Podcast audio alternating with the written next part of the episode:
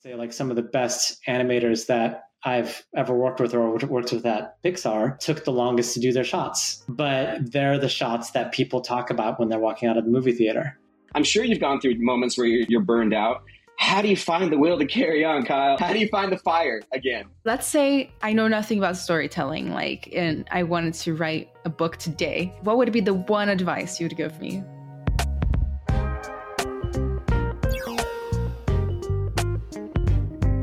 Or do you want to, we should do it together in unison. Like three, two, one. Let's, Let's get started. Get started. Three, two, one. Let's Let's get started. Okay. Three, two, one.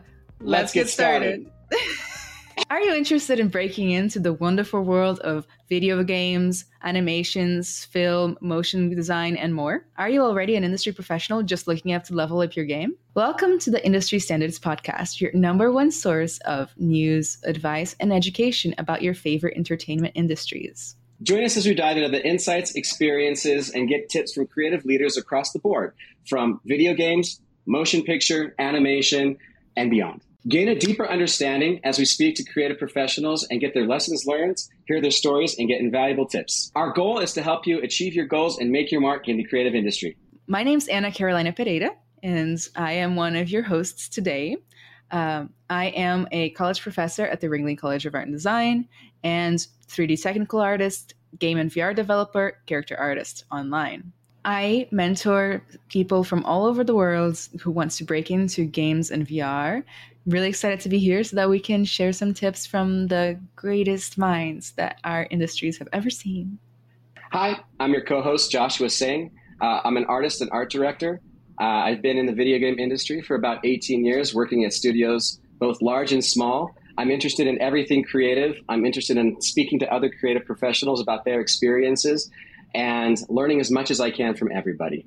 Shout out to today's sponsor, the Ringling College of Art and Design's virtual reality program. You'll hear more from them somewhere in this podcast. Welcome, everybody, to the second episode of the Industry Standards Podcast. Today we have none other than Kyle Balda as our wonderful guest. Kyle has been in the animation industry for thirty years. I looked on your I M D B, mm-hmm. and the first thing is nineteen ninety-two, which yeah, that's right. is exactly thirty years ago, um, which is awesome. Like, you know, that is like long lasting career. I always say that, at least in the game industry, the average stay is five years. Okay. So, uh, you know, thirty years is crazy. Like, that deserves to be celebrated. Kyle has been a director on multiple animated movies that you may have heard of, such as Despicable Me three, The Lorax, Minions, and Minions: The Rise of Gru. That's right. You've also been nominated for multiple BAFTA awards. Uh, got nominated for Minions. Yeah. Minions. That was fun. That's super awesome. And he's going to tell you in a second about all the other movies he's been an animator on, but he's also really into Dungeons and Dragons and, you know, has quite a bit of experience being a dungeon master and player too, right? Yeah, but more often doesn't dungeon. More dungeon master. Yeah. Got to bring that creative vision in. Yeah, you know? not, like, not like directing. So, Kyle, uh, thank you so much for being on the podcast. My pleasure. Um, it is such an honor to be here with you today on your Sunday afternoon, you know, that you could be doing some fun stuff, to playing some Dungeons and Dragons maybe. um, and we really appreciate you, especially at the short notice that we that we got oh, gave okay. you. So thank you so much for being here. Um, yeah. Do you want to tell us a little bit about the movies you've been an animator on? Um, sure. The, um, the, my first feature film, well, actually, cause you mentioned games, I, I wanted to say something about that. Cause the first job I ever had was at LucasArts, um, on a game called Day of the Tentacle, which was, uh, like a D-paint animator, two D pixel animation game for the Amigas way, way back in the day. Um, And uh, they they were doing, I was working on that game, and across the parking lot was I L M, uh, and they were making Jurassic Park that summer. So I only knew a little bit about it, and all that was really exciting. And um, then when I, I went back to school for a year, and then my first job out of school was at I L M, because once Jurassic Park came out, it changed everything and everybody wanted to make a movie with tons of V F X in it. Um, so I worked mostly on V F X films as an animator in the beginning, uh, The Flintstones, um, The Mask, and then um, Jumanji. And so on Jumanji, I was about twenty-two years old. And uh, they, because the industry was growing so quickly at that time, um, I was asked to be an animation supervisor on it, because everybody who had more seniority than me were, were supervising other films like Casper or Dragonheart and things like that. Um, so it was really like a trial by fire to do, to be a supervisor at such a young age. And um, and then after Jumanji, uh, I had heard that there was a cool movie happening in New Zealand with a director named Peter Jackson, who hadn't become the Peter Jackson that everyone knows yet. He, this is before Lord of the Rings. Uh, and that movie is called The Frighteners. And um, I did a lot of the Grim Reaper animation in that movie. Um, and then I came back for Mars Attacks at I L M. And then a lot of the guys that I had um, gone to school with at CalArts had gone over to Pixar as their first jobs. And, and Toy Story had just come out. So now Toy, uh, Pixar was going to make a bunch of other movies. And I had done a lot of V F X at that point, and I was thinking like, oh, it'd be really cool to do animation that's more emotional and acting, and you know, where the characters you're animating are involved in telling the story rather than being like a creature or something like that. Uh, yeah. So I got a job at Pixar and worked at um, A Bug's Life, Toy Story two, and Monsters, Incorporated. Uh, and then as far as an- animator, animating goes, those were the films that I worked on. Um, I took a break from production and I went to teach, uh, and I moved to Europe and um, was living in Europe. I was living in Paris for maybe like five or six years, and I was teaching a lot all over Europe, and I was doing lots of like short subject stuff, commercials and things like that. So uh, it was a good coincidence when Chris Meledandri brought Despicable Me to MacGuff, which is a studio in Paris that I had been working at a lot, um, and uh, wanted to do Despicable Me, and Illumination, MacGuff was was created, and that really changed everything for, you know, directing and doing a bunch of other non-animation related stuff. So that is super cool. So you've done a lot more different types of things than your I M D B said. Um, so actually, I think it's super interesting that you were given a supervision or supervisor position so early. Um, do you think that had a big impact on your career or your approach to working? Um, I think that I probably could have taken advantage of it more if I had been like more ambitious, like in terms of like wanting to like get ahead and get promotions and things like that. Um, But like, especially early on, I was just so into animating, you know, that um, supervising uh, means that you're spending a lot of time working with animators and not animating yourself. So in mm-hmm. some of the times I was feeling like, oh, I really want to just animate that shot. You know, I was, it was like, I hadn't done enough animation yet to kind of fully let go. Um, but I think that what was really cool about it was getting to work closer to Uh, the director, the V F X supervisor, and learn more about like as a whole how the pipeline was working, or even how the you know the film was working. Um, at Pixar, I was a directing animator on Toy Story two, and what was really cool about that was to be in the room often with the directors, even when they're doing like layout launches or things like that, or um, when you were uh, every sequence that would be you know. launched and briefed for all the animators, getting to be in all those meetings. So that those were great opportunities, because then you start to see like how the director's thinking about storytelling, or how the head of layout is thinking about cin- cinematography. Um, whereas, you know, when I was only animating, it's more like you you and your shot are there, and and that's kind of like your whole world is like this seven seconds of the film for the next couple weeks. Um, So that part of it I, I really liked, but um, but I think a big thing that always drove me was just wanting to learn more and learn different um, departments, learn about visual storytelling, uh, learn about um, you know what makes what makes storyboarding work, what makes editing work, all that kind of stuff. So I always had that kind of a curiosity to sort of branch out from from just animation. That is super interesting. And I bet that that branching out was a huge uh, bonus when you actually wanted to be in more of a director's position, right? Knowing a little bit more about the pipeline and how every team integrates, I imagine, is like super valuable. Definitely. Yeah. Yeah. It's, um, I think knowing how to communicate with all the different artists uh, is, is really important, and being able to know what, what they have to do to kind of, you know, hit the note or realize the shot or like the vision for, for a sequence or something like that. Um, knowing what they have to go through kind of helps you, you know, communicate in a better way. So it's, so that it's not, um, you're speaking directly to their skills, you know?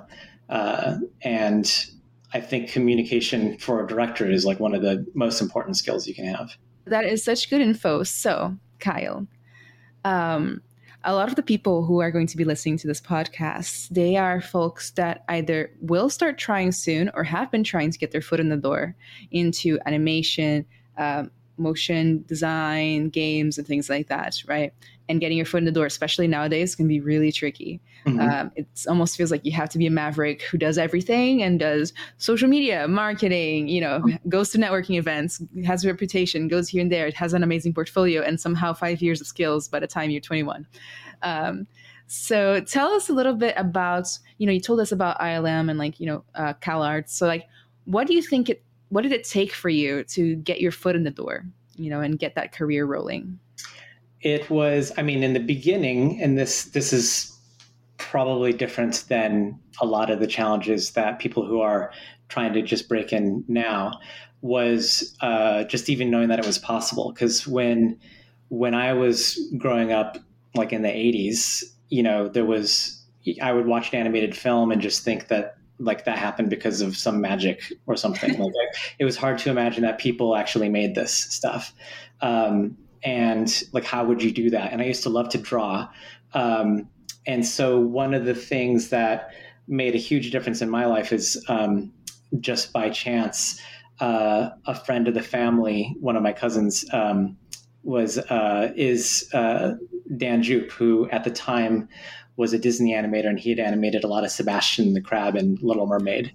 Uh, and then on top of that, he's just like an incredibly nice and generous person. And he agreed to look at my my sketchbooks and, you know, made drawings over them, like with a red magic marker to, and, you know, and basically said like, uh, you're drawing like an illustrator, and that's fine if you want to do that. But animation drawing is this other thing. It's all about movement and life and, and, and rather than, you know, the rendering of light and stuff like that, you know? So, um, but he basically said, yeah, if you, if you want to know how to do this stuff, you have to go to CalArts. And at the time, I think it was only CalArts, Ringling, and Sheridan were like the only real options for animation schools in North America. Um, and so now there's, you know, hundreds, uh, uh, but, um, but I try, I got into CalArts, and uh, that's when, you know, it really like broke into my understanding even further about how to draw for animation, how to, you know, think about that, that sort of thing. But I was really influenced by, um, you know, Luxo Junior, the short, the Pixar short, uh, that had come out like in the, maybe I want to say like eighty-eight or eighty-nine. I think I was still in high school. And I was just like, how did they do that? Like, that's, you know, it's, it, it looks so amazing. And I, and I, I'm not like a computer person in terms of, you know, that I know how to code or anything about, like if my computer breaks down, I'm completely lost. Uh, but I really loved the look of computer animation, even back in the day. And um, so Pixar was always really on my radar. And at CalArts, the second year that I was there, uh, I L M had donated a bunch of this uh, Silicon Graphics computers, these like really massive, chunky old like beasts of computers uh, to the school. And they were, they had all this gravity around them because they were the computers that they made Terminator two and The Abyss on. And so, um, you know, we could do, you could audition with a storyboard uh, for a short film to make a film on, on one of these computers. And it was interesting because at the time the software was Alias. I don't know if anyone even remembers that software, but um, it's like like it was the software that was used for those those I L M films early back in the day. And I spent so much time like learning Unix just to get around like this, this you know, uh, this code, like a coding language, um, and learning how to put textures on things and all this kind of stuff that like is not a good use of your time if you want to be an animator. um, and I kind of lost that year to that project, um, because after that I had, I did an internship that following summer Uh, with Pacific Data Images, uh, who got bought up by uh, DreamWorks, um, and you know they made their first movie was was Ants, uh, if you remember that back in the day. So at the time they were doing mostly like T V commercials and morphing and all this. And morphing was really huge at this time. This is like nineteen ninety. Yeah, uh-huh. I remember that. Yeah, um, but they had a small character animation department, uh, and they. they just really mentored me into like, okay, now you've learned about how to use a computer. But the reason we we actually wanted you for the internship was because of your first year two D animation film, uh, which showed that you know how to like tell a story with with characters and with movement. And uh, and then they showed me like a really good methodology for for three D animation, but they didn't have any work at the end of of that internship. And that was, you know, tying back to what we were saying before. Uh, that was the summer that Jurassic Park came out. So I, at that point, it's like I had this thirty second long kind of internship film that I made, which it was more of like a situation than a film. It wasn't really like a story. Um, and I had my CalArts stuff. And then really it was like just the timing, like being prepared in that sense. And then the timing of this uh, really disruptive movie coming in and changing the whole industry.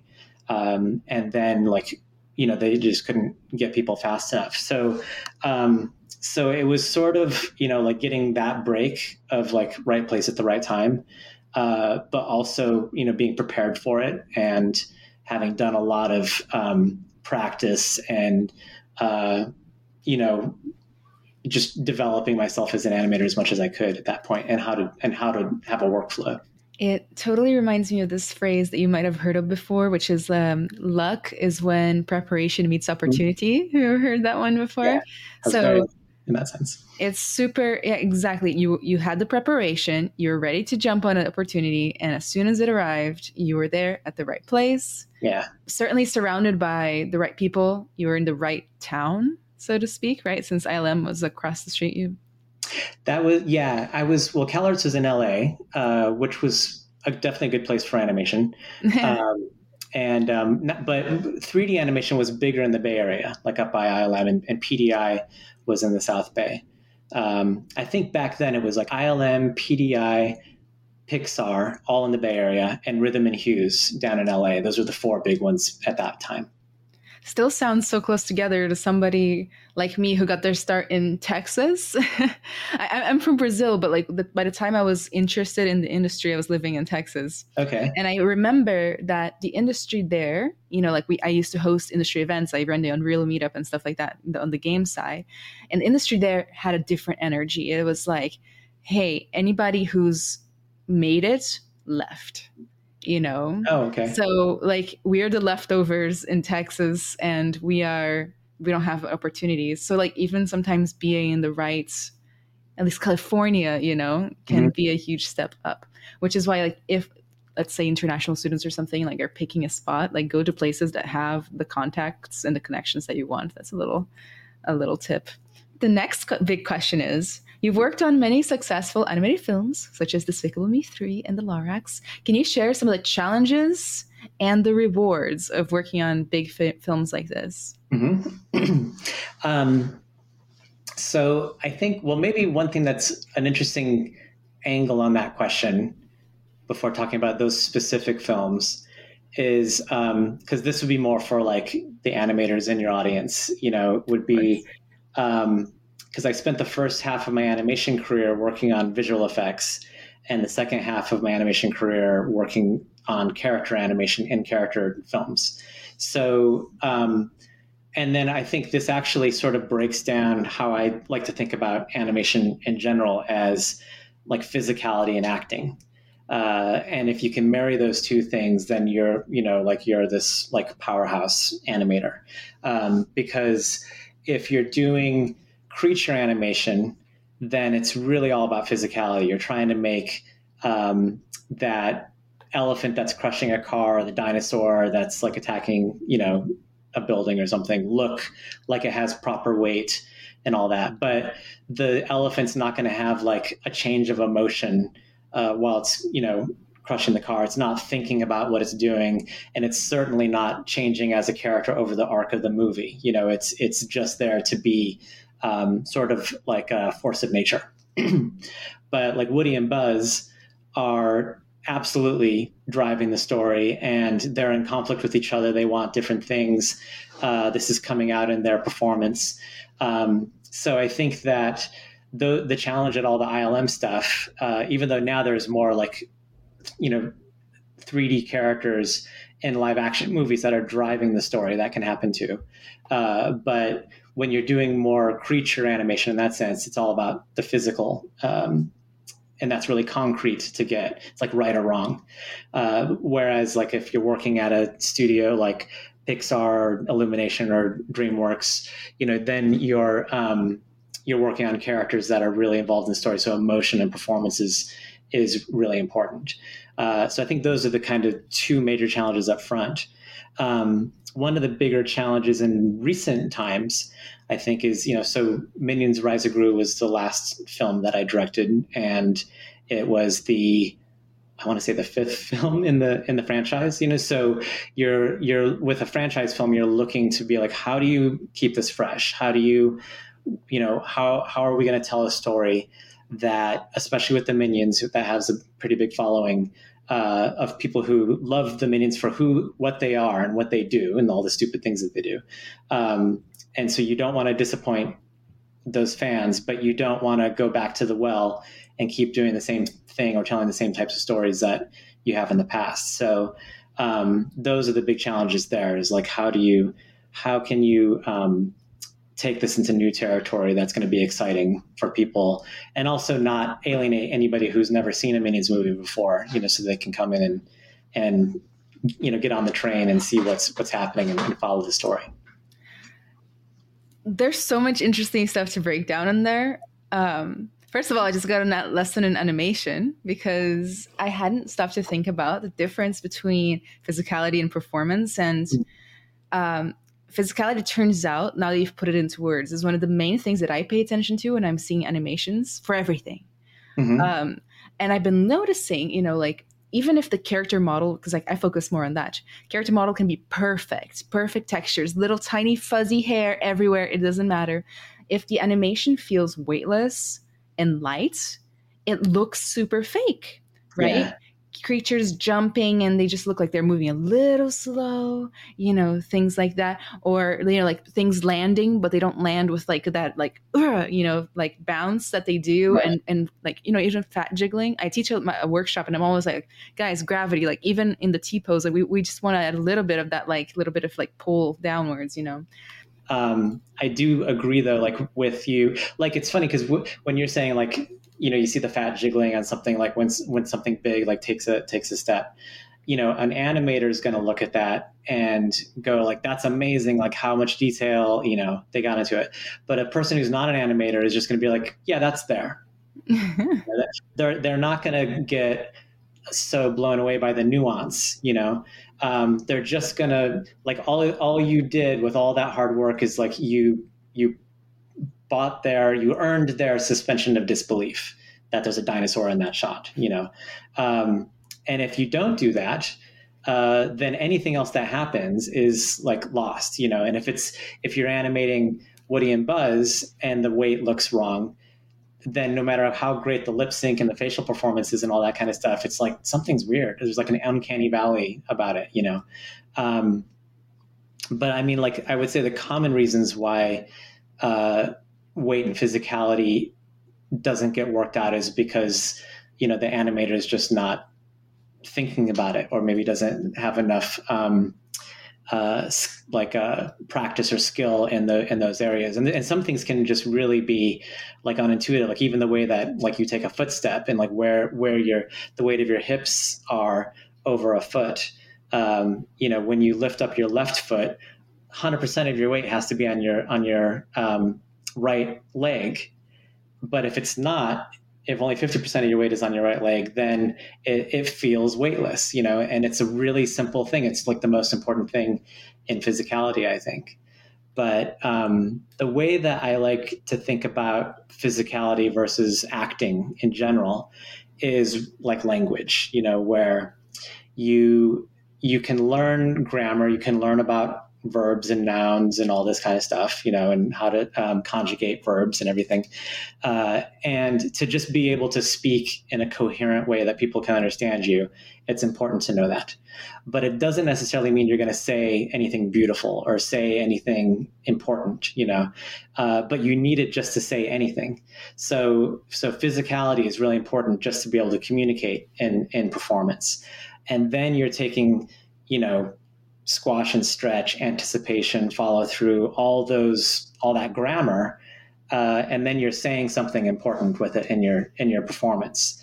Um, so you know that's something I think like when you're early on, and this is maybe kind of jumping all over the place, but when you're really early in your animation journey, um, you know you're learning. Like you can see a student who's learned just learned anticipation because everything is anticipated really broadly, uh, and you have to know that until you can forget it, until you can integrate it, uh, until you can be fluent enough in the language to where you're not thinking, you know, verb, adjective, noun. You're just talking, you know, it's like, that's what fluency is, right? So um, animation is the same. You got all those building blocks and you can just go. That is such a neat way to put it. Uh, I like the idea of not having to think about it and just having it be parts of your, like, almost like natural, right? Mm-hmm. It naturally happens. Um, is it a big part of the pipeline to, like, I, I know some animators that don't record themselves doing the action first of the of whatever they're trying to animate. Would you say it's like a big part of the pipeline to get some recordings beforehand? I didn't start doing it until maybe like six or seven years into animating, and then it made a huge difference. Um, I think it helps too if you like, I mean, I would never like act in front of people because that would terrify me. Uh, but if I do it for myself, like with a, with a um, video camera, uh, then I just suddenly become aware of like, okay, so a classic animation exercise that people do is like a character lifting a heavy object. And, um, And then uh, if you film yourself, you might look that, you know, as you bend down to pick up the heavy object, you like pull up your your pant leg a little bit to, you know what I mean, to give a little bit of slack in your pants so you can bend your your your knees easier. And it's a completely unconscious gesture. But then you see it in the video and you're like, oh, there's that thing. And if you only work out of your head, it's like you sort of like distill it down to the most basic movements and you miss all this stuff that happens in real life. Um you know, like a, the way your eye darts when you think about something or any of these types of things that you can pull into the performance and make it and make it better. So I just tend to think like whatever helps your process is, is the best. And I mean, I've seen, you know, um, some animators do video reference where it's like the video reference isn't going to help you here because, you know, you, maybe they were so nervous to do the video reference that The, the performance that they did is is stiff and you don't want to emulate that. Um, maybe it's good to go get somebody else who's really like, likes really extroverted and likes to, you know, uh, have a lot of attention on them, um, do that type of thing and they can, they can be good at it. Um, but like really early on in the early days of my working, it was still so close to hand-drawn animation being ubiquitous that um, doing thumbnail drawings was the way people were working a lot of stuff out, uh, and then trying to get those key poses, you know, from like your drawings, but in the computer. That is fantastic. So everybody who's listening, it's official. Reference is not cheating. Have you ever heard that before? Oh, I've never heard that before. Never? No, I think it's totally oh, essential. Maybe it's because I'm a teacher. Um, you know, I'll be like, hey, what's your reference? I don't need the reference. I know how to draw this from my memory. And I'm like, I... but you don't. Let's see, you know, uh, and it's even a lesson I had to learn. You know, there's a there was a little bit of arrogance there when it came to me. You know, I was like, um, my parents put me in a drawing class when I was a teenager, and I was like, um, I want to come out of this drawing class. I don't want to take it anymore because uh, they just keep me, they make me draw from pictures. You know, they're just making me do animals and stuff from pictures and stuff. And I don't want to do that. I want to be a concept artist and do stuff from my own imagination. And so my parents go in to complain, which was super embarrassing, right? Uh, because just like me, they didn't know any better. And then uh, the teacher goes, okay, he puts down a piece of paper in front of me and he goes, draw a rhino. And I go and I draw a rhino. And he's like, okay, that looks like a rhino, as in like a cartoon rhino, something that mm-hmm. we all can recognize as a rhinoceros, right? That being said, and he pulls up a picture like from one of his encyclopedias and he goes, this is what a rhino actually looks like. You know, you literally missed every nuance and part of the anatomy of this rhino, even the eyelashes, you know, and things like that. And yeah. until you have a perfect library in your brain, like if you're a super genius, maybe you already have it, but until you have a perfect library in your brain of what things look like, how they move, how they are, all their parts, use reference. And, you know, uh, there's been a lot of discourse on social media over the years of me growing up and, you know, even nowadays of reference being cheating, and also that digital art is not real art, but that's like a whole other thing, right? And if you ever heard of people saying that if the computer, if you're using a computer, the computer is doing it for you. Well, that, I mean, that's always been the case. Like whenever, you know, maybe less and less, but I remember back in the Pixar days, somebody would be like, oh, you do computer animation. So So does the computer do the animation for you? You know, um, like it's some sort of automatic thing. It's like, well, maybe maybe someday, but not right now. And um, but the the cheating reference thing, yeah, I think the more that I think about it, the more I think I really disagree with that as as cheating. Um, the but I think that you have to you have to like make it your own in some way. So here's just a little story. This is again talking about elephants. Uh, from Jumanji. Um, you know, we went to the San Francisco Zoo to study how they move and, you know, to like do the research on that. And um, I shot lots of, you know, video of like elephants walking around, and I was able to make like a little edit of it. So it would loop on my computer, like a, probably like twenty-seven frame walk cycle or whatever of, of an elephant. And I was animating the elephant to try to like make it look like, you know, and learn like what's the pattern of the footsteps, what happens to the shoulder blade when the when the when the weight goes on, all that kind of stuff. And, you know, I was like having a really hard time with it because I was learning what it was. And then at one point, and this and this would I think this is this is where it gets to be cheating, is like I tried just to kind of learn better. I tried rotoscoping one. So I put it like on, on the background and just tried to animate it. And then that one was the worst of the, you know, walk cycles that I had done. Um, but what helped with that, all that stuff about doing like twenty or thirty different walk cycles, was that like I had learned in the same way that you learn how to draw the, the rhinoceros from looking at it. Like I had learned how that elephant moves. So then you throw all that stuff away and you do one of your own. And now you're just using all the stuff that you know. And then this is where exaggeration, which is like a really important principle of animation, comes into play, because the rotoscoped version, and this is a big problem, I think, with rotoscope in general, it's like a facsimile of um, movement and life. It's not life, you know, so it's almost like taking a photocopy of a painting. It's not like a painting, especially if it's like an old black and white, you know, Xerox machine or something. Um, but if you look at a photo and then you try to draw it, you're going to give something special to it. You're going to push the contrast of the lighting. You're going to push the shapes and exaggerate some of the forms, uh, unless you're going for absolutely photorealism. But I think with an, with animation, you're trying to create, you know, the illusion of life into that creature. So you have to go a little bit further than life usually does to compensate for the fact that there is no life there. You know, there's it's just a, a, a wireframe mesh with like a skeletal rig inside of it. Um, and you're trying to create that illusion. So the exaggeration on top of what you've studied as reference, I think, is the important thing. That is super awesome. Looks like Josh is here. Let me let Josh oh, in. Hey, Kyle, pleasure to meet you. Uh, I'm Joshua Singh. I'm currently at Marvel. Uh, okay, and uh, I'm an art director. I've been working in video games for about uh, eighteen years now, and I've always been curious about the correlation between film and video games. And as technology gets better and better, things are becoming, I see a convergence happening uh, mm-hmm. in, in, in craft and technology and even in storytelling.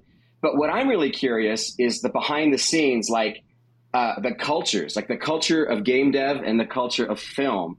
Like there's a lot of things going on in game development right now. And I'm sure people who work in, in Hollywood have similar stories. Um, but I, I, I'm really curious as to, you know, being a creative, a, a professional creative in Hollywood, um, if if we've gone through some of the same things, um, you know, both good and bad. So I'm okay. interested in talking about that kind of stuff. Okay, great. Yeah.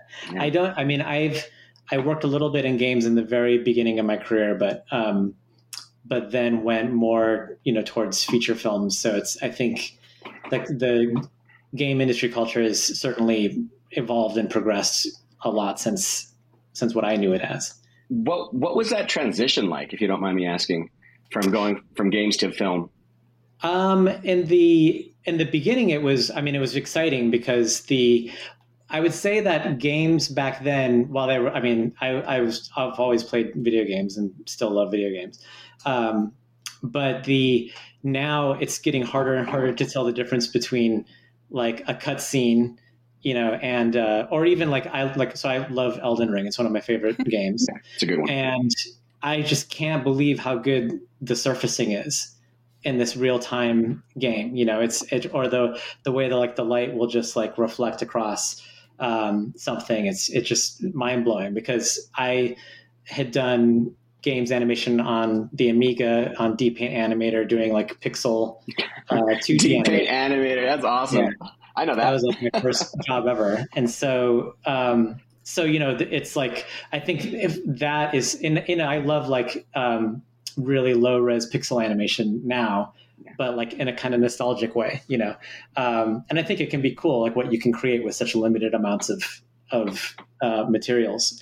Um, but you wouldn't look at that and be like, oh, that's, that instantly translates to, to feature films.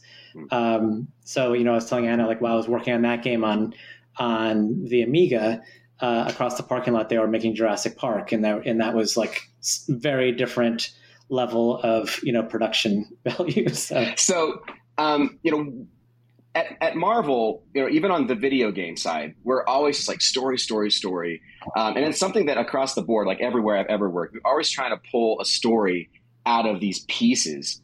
Um, working on all these different productions, what have you found? Like, have you found a method to the madness of trying to pull some heart out of, out of all these pieces that you're get, that you're given to as a director?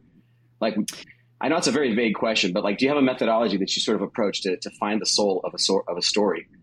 I think maybe, I don't know if I'd call it a methodology, but more like an important, um, like a North Star that you try to follow, you know, in storytelling is, I think for me, the most important one is, is a real strong sense of rooting interest from the audience.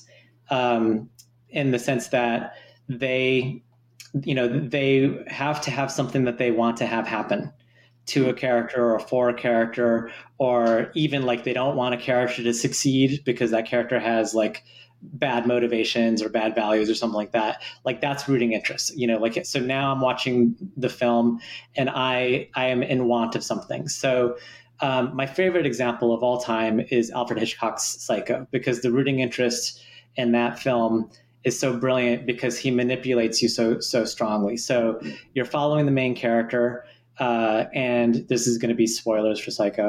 Uh, but, it's been uh, like what, sixty years. I'm, I'm pretty sure. Yeah, yeah, so yeah. It's pretty, the gig is up, but, um, but you're following, um, the main character, I think her name's Marion, and, you know, she steals some money from her boss because she wants to be with her lover, and, you know, they don't have any money and it's the only way they're going to survive. So she steals this money and she, you know, she leaves town and she goes to try to meet him in California from Arizona. And even though she's done something wrong, he has framed it in this way. Hitchcock has framed it in this way to where you're rooting for her, you know, like she almost gets caught by her boss. Uh, she almost gets caught by the police. All these things start to happen in her journey where she almost gets caught. And every time it happens, the more you're like, oh no, she's going to get caught. And you don't want her to get caught, you know? Um, and then she just pulls over because it's raining and she's almost, you know, to meet her lover, and she's almost finished her, her journey, but it's raining too hard. She pulls over and stays at this motel. And then, you know, what happens, she gets, she gets killed. And it's like the midpoint of the movie. And it was the first time ever, like a protagonist uh, got killed halfway through the movie. And so there's like this vacuum of like, well, where's my rooting interest now? And your rooting interest actually goes to her killer, Norman Bates. And you're hoping that he doesn't get caught. Oh, you know? No. And so... it's like, you, you think about how one hundred eighty degrees your, your values and your loyalty to the characters in this story have changed because the director was so masterful at manipulating your rooting interest, you know? Um, So I think that that's probably the biggest one is like, like, what do I want to have happen in this story? So, so, I mean, talking about rooting, rooting for a bad guy. I mean, is, is, is there a little bit of that methodology when you approach someone like Gru? it's, it's funny. Cause like you with, with Gru, especially like adult Gru, cause kid Gru, you know, like you can excuse anything for like an, yeah. what, an eleven year old one. Adult Gru, it's like, it was always trying to find that balance between um, making him bad, but knowing that he's not really bad, you mm-hmm. know? Um, so, you know, like, especially in the first Despicable Me, it's like, he's a bad guy, he's a villain, but he can't be so bad that you don't want him to adopt three girls, you know? Yeah. And become a villain. That, see, if someone came, like, if I read that script, like, let's say Minions didn't exist. It's like the fresh, it's like, hey, we have a kids movie about a supervillain who adopts three girls. And it's like, okay, well, how, how is he a supervillain? Like, where's the line, right? Like, how mm-hmm. bad is he? Does he just, is he, is he Robin Hood? Does he like steal from the rich? Is he breaking the law? Or is he like really like evil? Like he like, he like rejoices, you know? Um, so like, I don't know, like how, where, where do you think? Like, I mean, I, I feel as though like there are some bad things we can make characters do that, like we're that us as audience are like, yeah, I do that. Like, I mean, like Thanos, right? Like, like, mm-hmm. like if you watched Endgame, everyone's like, you know, in traffic, like, man, Thanos was right, man. If I could snap right now, I would. like, but like, you know, how how how how do you approach that? How do you approach taking somebody with sort of uh, shady shady motivations and make them affable? Yeah, I think. Well, I mean, like in the case with Gru specifically. It's knowing that, you know, like you look at what Gru, like if you really like do like a, like a psychoanalyst on, on, on Gru, you know, like his mom didn't like him, you know, she was like abusive to him, always criticizing him. Um, and, you know, so he's always trying to live up to, to what she wants and he's, and she, she's never happy. Um, you know, he's alone, he's surrounded by these minions. Uh, he, his idea of being bad is basically like, like winning trophies, like stealing the moon, you know, yeah. I'm going to steal something so big that people will, he just wants people to like him. You know, that's what's at the, at the base of all this. And he only adopts the girls as a means to sort of get that goal across. So he can like get the, the shrink ray from, from Vector and all that kind of stuff with the, you know, them selling Girl Scout cookies and really convoluted way to like solve a problem.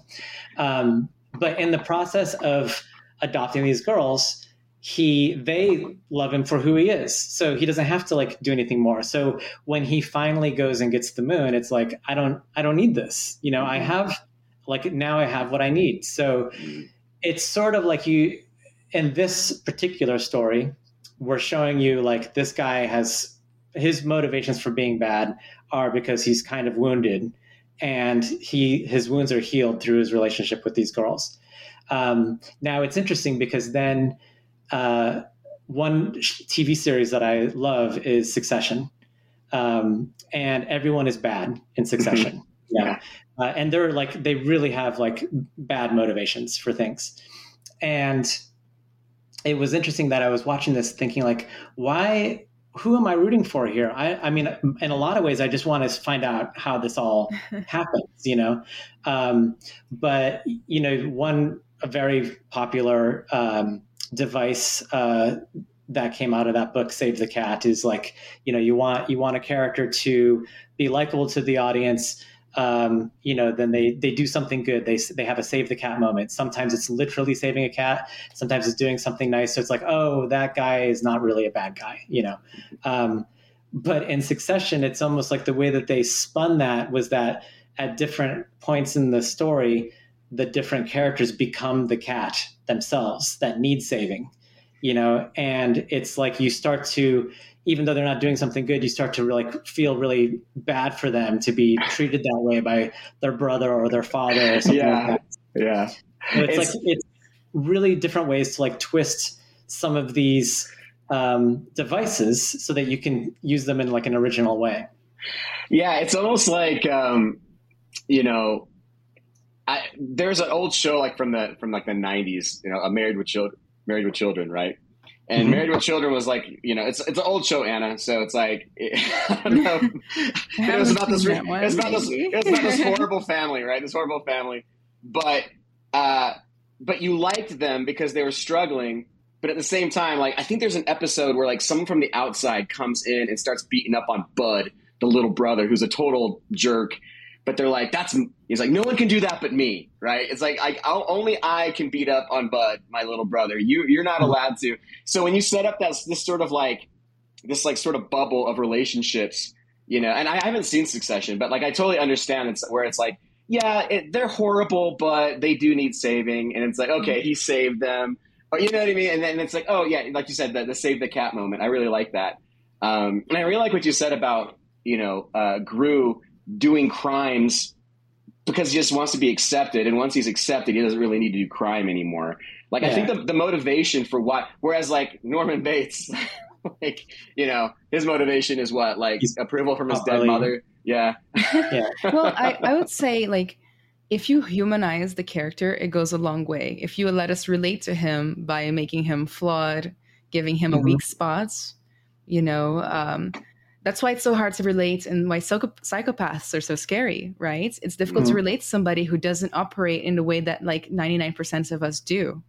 And that yeah. was makes them in, unpredictable and difficult to understand, you know, uh, like Norman Bates. I'm pretty sure that was supposed to be his character, was that he was literally Psycho. That's the name of the movie, right? yeah. um, yeah. But somebody like Gru that has a soft side, um, you know, and bringing those little girls in to expose that soft side, like that goes a long way to humanize this character. By the way, I know you mentioned something about like if somebody brought in the script. I think it's so nice to mess with our expectations of what it means to be bad and good and evil, mm-hmm. like putting together a villain that like only dresses in like black and gray, you know, and then putting him with three little girls and like now he's dealing with like stuffed animals and ponies and stuff. Like that is right. such a cool way to like just get rid of our expectations and put two things that don't go together together into like a brand new kind of idea, right? Yeah. I think that's awesome. Yeah, and I think that's that's another real key one that you're mentioning is like how do you subvert expectations, you know, and it can be on a macro storytelling way, but it can also be like, even in like a gag in a shot, you know, about how to, like you, you set something up, a, a, a joke so that it's going to go this way and you can see it coming, but then you, you make a left turn like right before that. And it's something else. I think you, it becomes that much more funny because it's like, I, I didn't see that coming, you know? So um, kind of zigzagging like that, I think is really important in storytelling as well. Yeah, totally agree. Uh, let's say I know nothing about storytelling, like, and mm-hmm. I wanted to write a book today. Um, what would be the one advice you would give me?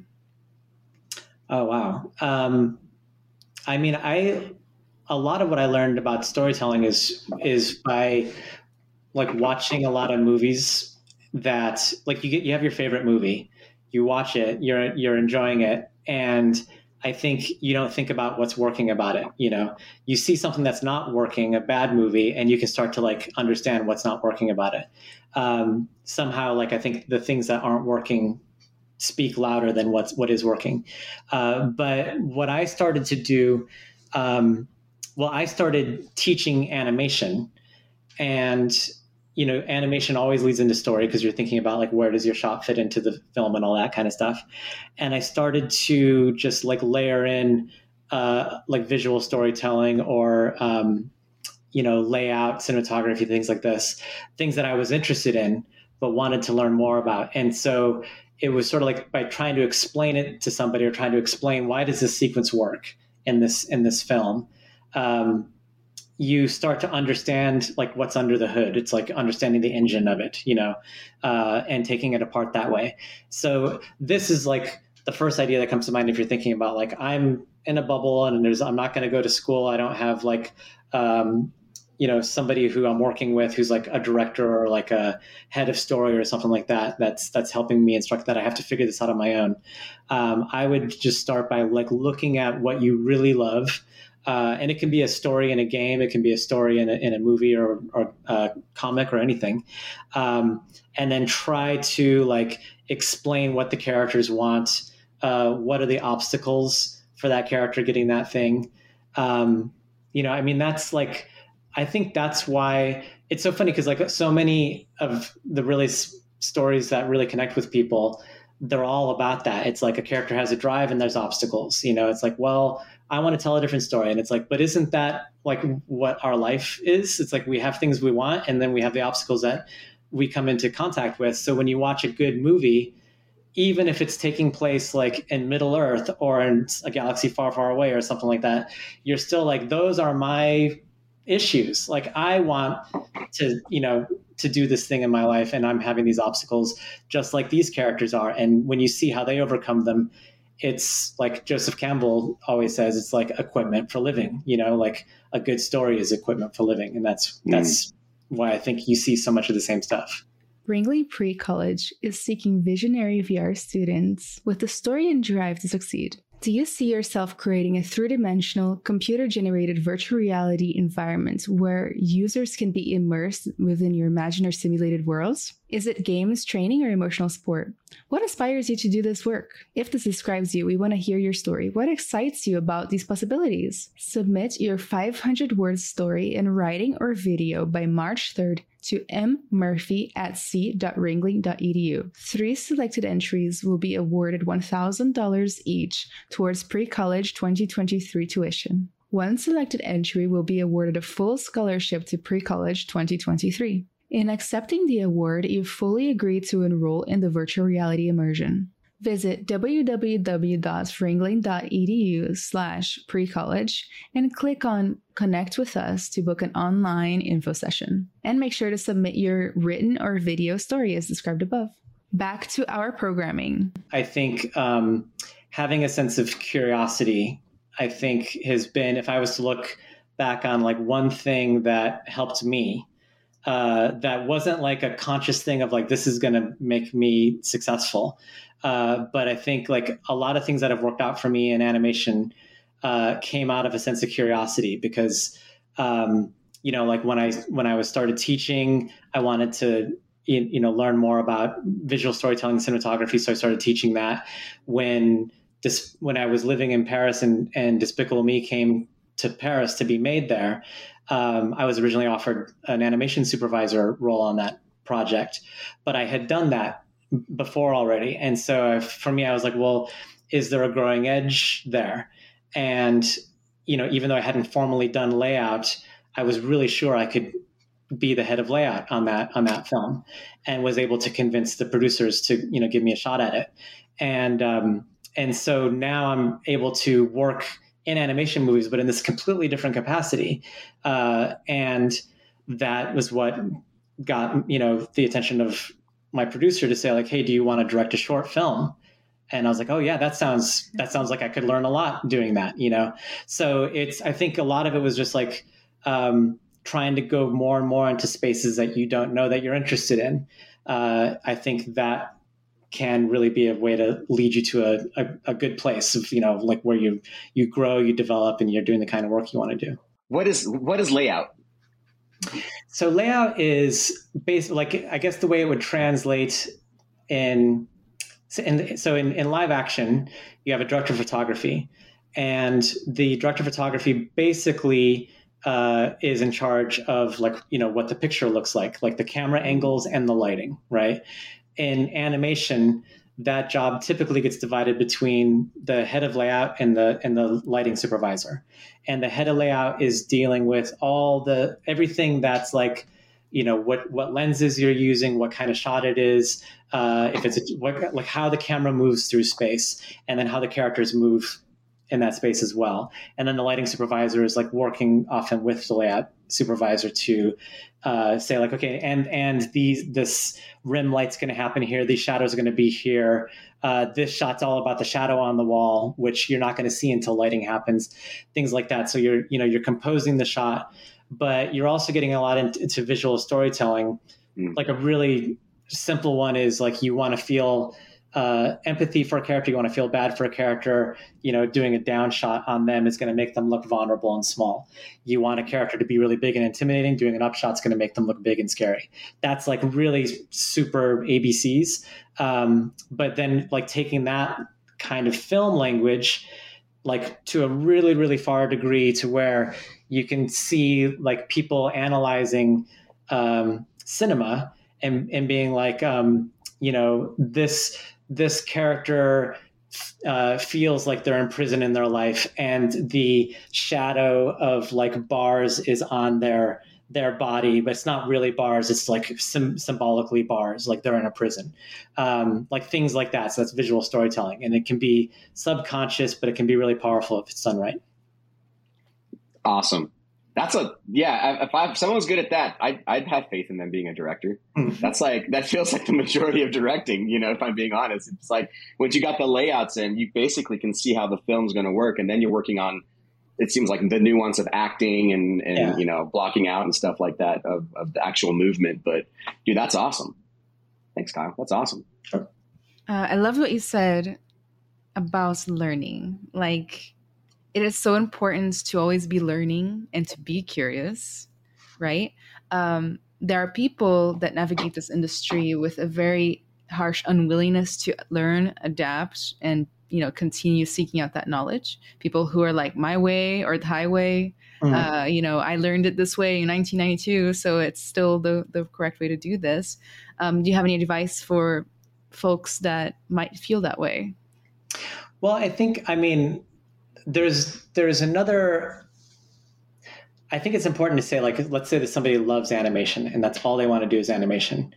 Um, I don't think there's anything wrong with that. And you can become like an amazing, you know, animator. It's like maybe all you want to do is play basketball. You know, you never want to coach. You know what I mean? Like, you're just going to be like a great basketball player. That's what you're going to be known for.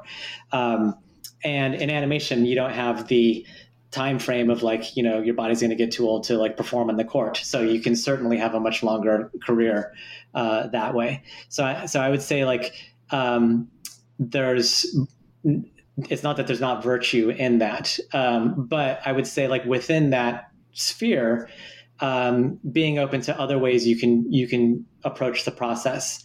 Um, And maybe what it's about is like not so much even like the methodology, because maybe you get really used to the way that you want to animate, um, but the way like other ideas, like other other ways you can like get emotion across, you know, other ways you can uh, express yourself through a character. Uh, but maybe what happens when a software, like a mainstream software trend changes, and now certain tools that you're used to are no longer being supported in that software or by that studio, um, you know, because like there's a whole, there's a brand new mm-hmm. thing. There's always like something new. Yep. Um, I think that having an open mind to the fact of like, okay, I'm going to lose some things that I got used to, but that's going to like break my methodology a little bit, and something might come out of it that's good, like a new way of doing it that's good. Um, Because, I mean, ultimately, you can't like hang on to things that are changing. Uh, you're just going to be left behind. You know, that's that's mm-hmm. that's just the reality of it. That's absolutely true in games as well. Like we've we've Anna and I have talked about this before, where the the willingness to be curious and ever learning, because there's always going to be a new software. There's always mm-hmm. going to be some new fancy thing, but the fundamentals really never change. You know, like as long as you know your fundamentals and as long as you know the right questions to ask, um, you can make that software do what you want it to do. Yeah, I agree. Speaking of knowing the fundamentals, what are the most important skills you think it takes to be an animator? I think for an animator, um, and if it's, again, it's it depends, like if you wanted to be an animator like on fully animated feature films, or you want to do like main characters that are driving the story. Um, I think it's really all about uh, the biggest thing you're trying to do. You think about rooting interest with storytelling. So with animation characters, you want to create empathy for that character from the audience. Uh, you want to make me as the audience, me, the audience, uh, forget that I'm watching a, an animated character, and that, and, and to think I'm watching a character who wants this or that in their life. They're trying, they're, they want something to happen. They're, they're striving for something. Uh, I hope they get it, you know, and what's going to make you believe in that.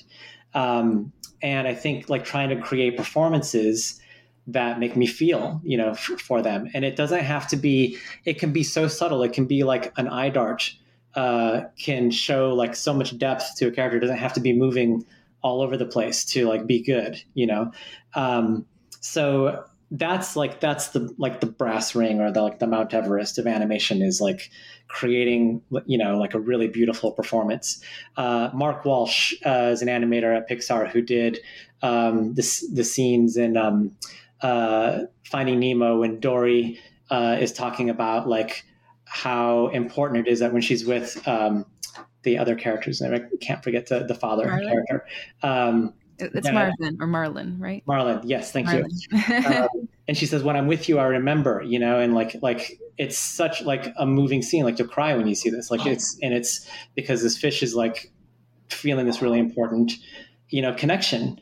And um, and it's interesting because he he told a really inspiring story about how when he animated this series of shots, he basically like locked himself up in his room at, at the studio and got a bunch of old photos of like family and, and loved ones and and like went down this like, you know, like it's like a method actor, you know, like mm. um, got into the headspace of what Dory's feeling about remembering like important things.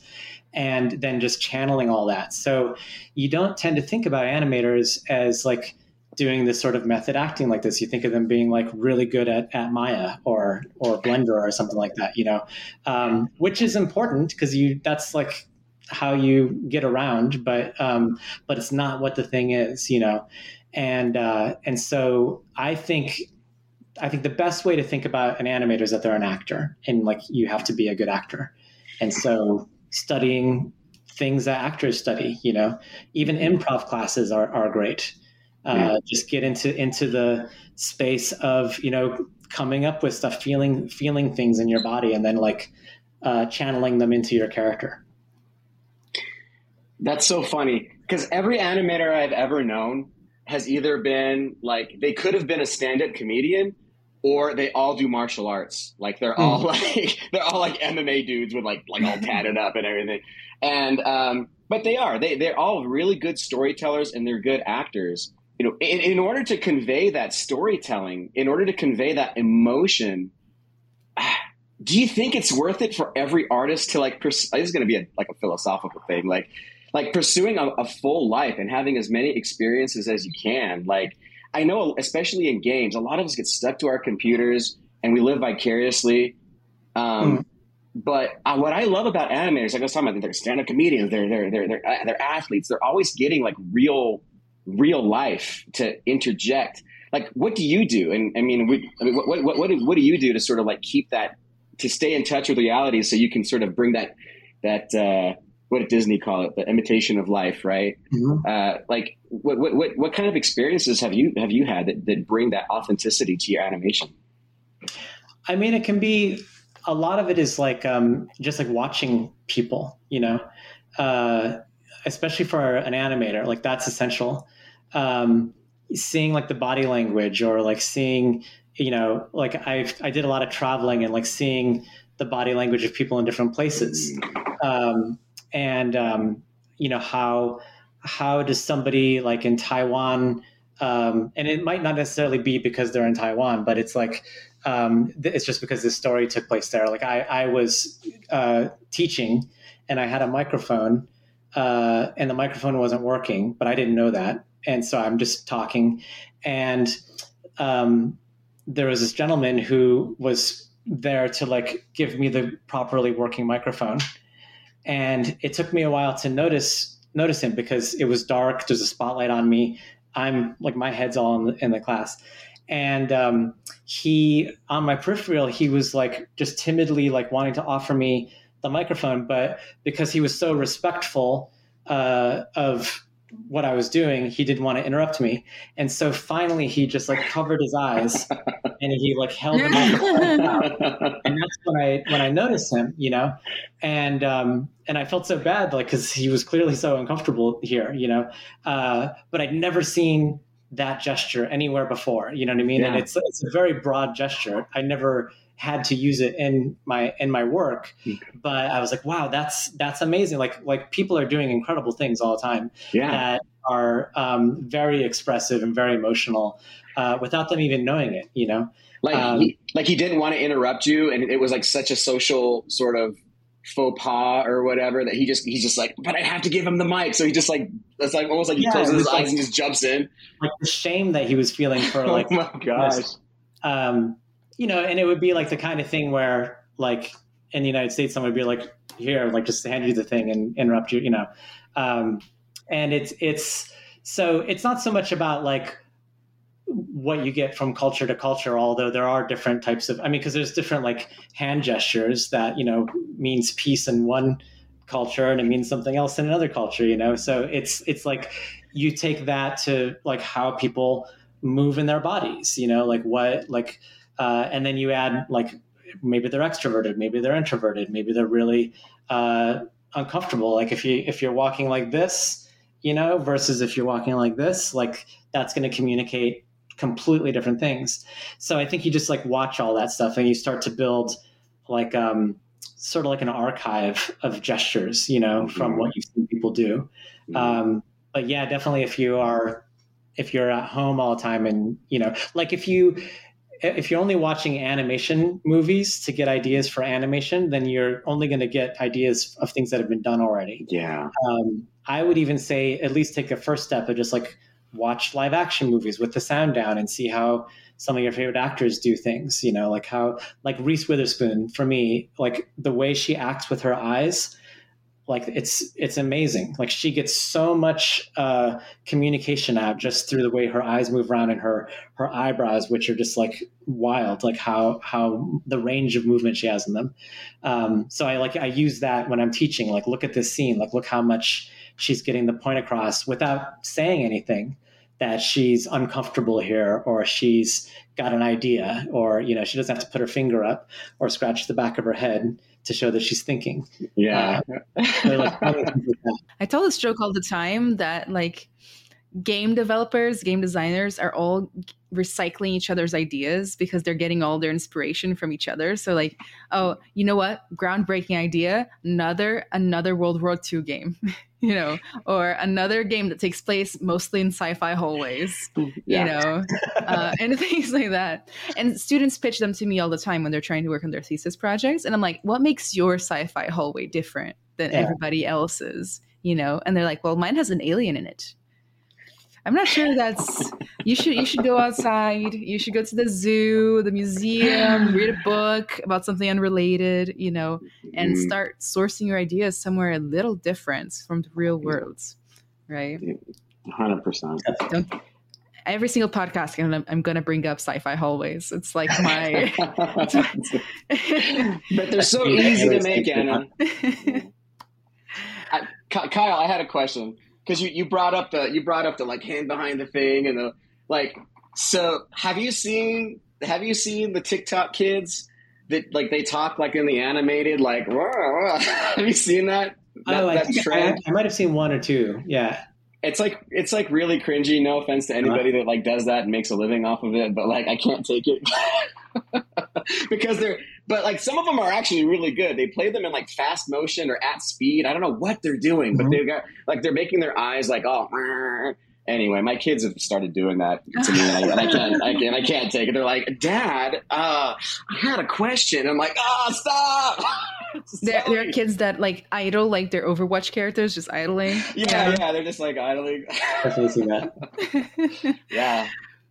What if that's what if those are the people you watch, right? Like, and then it just finds you. Well, I mean, like, to their credit, that's like a really good. Like they they've they've studied that movement. They can actually like reproduce it in their own body. So that's. Mm. That's like it's like the it's like the opposite of what an animator is trying to do. So yeah, that's what I'm saying, Kyle. That's the future. Like in the future, yeah. everyone's just going to move like that, and then you'll go to get real life reference, and it's going to be bad animation, which finds its way into good animation. It's just a, it's a vicious cycle. So speaking of going elsewhere for inspiration, uh, Josh, I don't know if you know this, but Kyle is an amazing dungeon master in D and D. Um, nice. So I have put together quite a few questions when it comes to your relationship to Dungeons and Dragons and your love for, you know, it, it all ties together so well. Love mm-hmm. for storytelling, love for acting, understanding a character's desires, motivations, and the obstacles they go through. That's D and D right there, you know. Yeah. So uh, tell us a little bit about like your passion for D and D and how that came to be. Uh, I started playing D and D when I was maybe like eleven or twelve. Um, so this is like in the eighties, like Stranger Things era of Dungeons and Dragons. And um, the um, aside from not really knowing how to play the game in the beginning, because like the rules were especially complicated back in the day. Um, but I was very inspired by, first of all, the art. Uh, so there's a drawing in the players, the original uh, Advanced Dungeons and Dragons Player's Handbook by David Sutherland called A Paladin in Hell. Um, which like made such a huge impression on me. And um, the, uh, you know, like, why is, why is that paladin in hell? What's he, what's he trying to do? What's, you know, like all the story behind it. So it's a really great storytelling image. Um, but when I was young, uh, so I used to spend a lot of time in video game arcades uh, after school. And I became um, friends with one of the uh, the guys who was like worked at the video game arcade, and he would like open up the machines and and give me free credits and all that kind of stuff. Um, and he he was a young guy; he was like a high school student. Uh, and you know, we started talking about Dungeons and Dragons. I think it was because Dragon's Lair, the that mm-hmm. like, Don Bluth, yeah, that Don Bluth game, yeah, was mm-hmm. out. And um, and then he was like, "Well, I D M, and I will, you know, I'll." take you on an adventure, and like we'll sit in the food court and and play D and D in the mall." And so uh, and he did like all the voices of these different characters, and for me it was like I was playing with, you know, he was probably like four years older than me, um, but all the kids that I was playing with my own age, like we didn't know how to do that kind of stuff. So but this this guy like knew how to play Dungeons and Dragons. He was doing these voices, and I was so transported uh, while playing um, that that those are like the early kind of roots of it. Um, And I it kind of fell to the wayside for a while. Uh, and then it came up again probably about five years ago. Um, and uh, my wife and I started playing Dungeons and Dragons together. Um, and then we got a group of like Illumination folks. We were living in L A for for a period, and a group of people that worked uh, at Illumination and some of her friends, we started to get like this massive um, campaign going. Um, and everybody was like super into their characters, doing the voices, and um, my wife and I were like co dungeon mastering this, DMing this this thing. So what was cool about it, from like seeing it from a different perspective, like now I've like worked on movies and this sort of thing. I'm like, oh my gosh, this is like directing a movie, you know? Because uh, I've I, I've never done a homebrew. I've only done like um, written material, which is like taking a script and realizing it in the way that you would as as a director. Um, but what's great about it is that the it's alive, because like the players there are, you know, doing what they would do as as, as characters, um, and they're throwing you curveballs all the time. Uh, you know, so even like, let's say somebody wants to split the party, and like, you know, the rogue goes off and does something completely on their own. Uh, and everyone else is doing their thing. So from a director, I'm like, oh, this is a great opportunity to do parallel action, you know? And so I'll, I'll stay with his story for a while and just try to find like a cliffhanger, and then pause and be like, meanwhile, and then go back over to the other players. Oh my gosh. And like, you try to keep it so like the people who aren't in the focus of the story, like want to know what's going to happen over there. So as much as like, you're happy to be back with with your story, you're like, but wait, what's going on with the rogue over there? Like, are they going to die or something? Um, so, the, you know, there's it's like really great. Uh, it's sort of like improv for directors, mm-hmm. I guess. You know?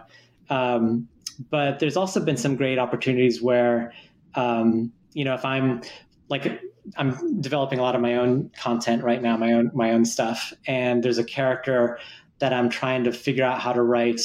Uh, and so I was invited to play D and D in Portland uh, with a small group up there. And I'm like, oh, okay, I'm going to make a character based off of my the character in my story.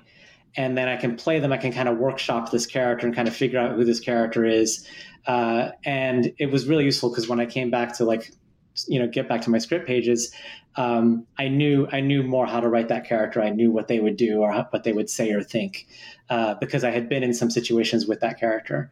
So, I mean, all this stuff, like making movies and Dungeons and Dragons, at, at some level, it's playing. You know, it's like you're just playing, like making movies, like playing with higher stakes, I suppose.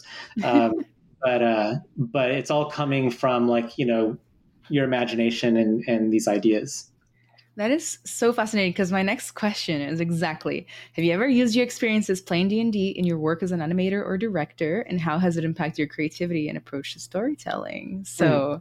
uh, it's so nice to be able to like literally live that character's life. Does that make sense? Like like literally yeah. RPGing, right? Um, I, I've seen some videos online that like as a non-animator, I was like surprised to see, but it's so obvious now where like, when they're starting to create these characters for movies, they, oh, correct me if I'm wrong, but they'll make these animation tests of like, how does this character sit in a chair? That's it. Mm-hmm. The scene is them sitting in a chair. And then like every character sits in that same chair, but they all are going to do it in their own way that's special. Yeah. So one character was going to maybe fall off the chair a little bit. One character is going to do it with poise, you know, one will spin the chair. And it's kind of like that. You're like creating this like backlog of information of like who these people are in the first place before you go in with a tremendous budget and actually put them in the scenes, right? Absolutely. Yeah. And in a lot of cases with those animation tests, like if there's an idea that's that's funny enough and good enough, like sometimes like an entire sequence will be built around an animation test that an animator came up with, um, or like a gag will be worked in there. But um, but one thing that's really interesting with playing D and D is, you know, so so here's this is a very specific example, but it, but it's it's interesting from a storytelling perspective.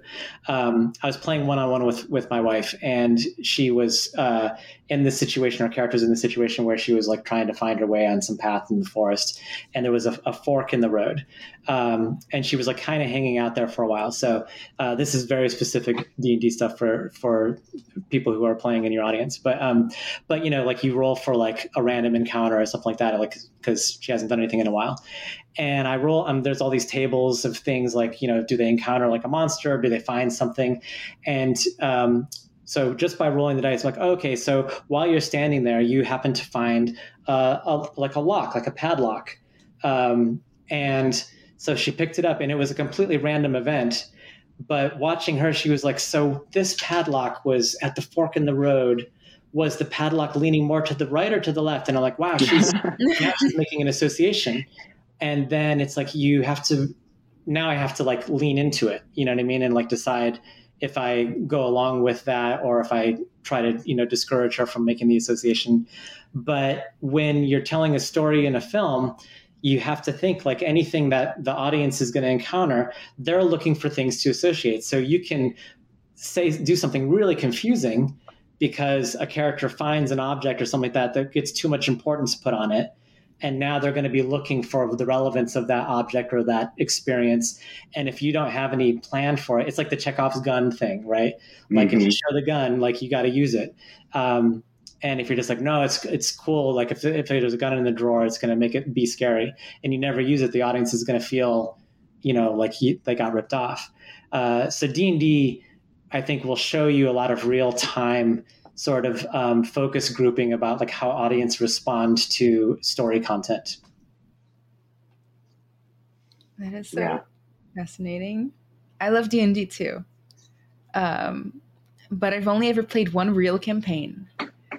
I tried joining the D and D group in my middle school and mm-hmm. was not, uh, basically they told me it wasn't for girls, and I was really sad. So I sat with the other girl that was in the group, and we just made Pokemon games out of it. Okay. Uh, and I always remembered that. And I was like, because we were catching the monsters, you know, instead of fighting them. And I always remember that as like, I, I, I, I was much older when I actually played D and D, and I was like, I never really played D and D. I was in the D and D group, but I wasn't playing D and D. But now I realize D and D and storytelling, it's what you make it, right? Yeah. So I was playing D and D, but it was just our special way, you know. Right. the, last, the last time we played, the the D M had actually like made it a Pokemon kind of themed thing where we had to go and like catch a Manticore and. That's awesome. It's my super mom, fun. My mom wouldn't let me play D and D because she thought it was the devil. I grew up in the I grew up in the eighties, and I think mm-hmm. that was like the big thing. It was like it's the devil. I remember uh, I I remember that awesome badass red dragon.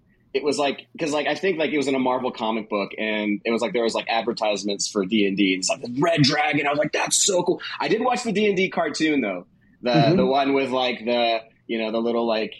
You know, the three-headed dragon, the dude with like the horn coming out. Yeah. Like I like I, I loved that, but uh, I got I got I don't know where I saw it. It's like in sixth grade, and uh, there was like D and D, and there was like Warhammer forty K, uh, and there was and and I remember looking through it, and I was like, whoa, this is like heavy, man. Like some of the forty K stuff was like really violent, and then like the D and D stuff was like all like mystical. There was like runes and stuff, and I was like, yeah, I think this is the devil, and I. And I got scared, but uh, oh man, I've always wanted to play. Like I, I, my nerd, my nerd card on that is not punched yet. I should say, like I, my nerd cred is, is so severely lacking in the D and D department. I've just never found a group to play with that like really took it seriously, mm-hmm. uh, or or really knew the rules or were willing to like walk me through it. But like it does sound like you said, it sounds like improv. You know, everybody's into it and everybody's like having fun and everybody.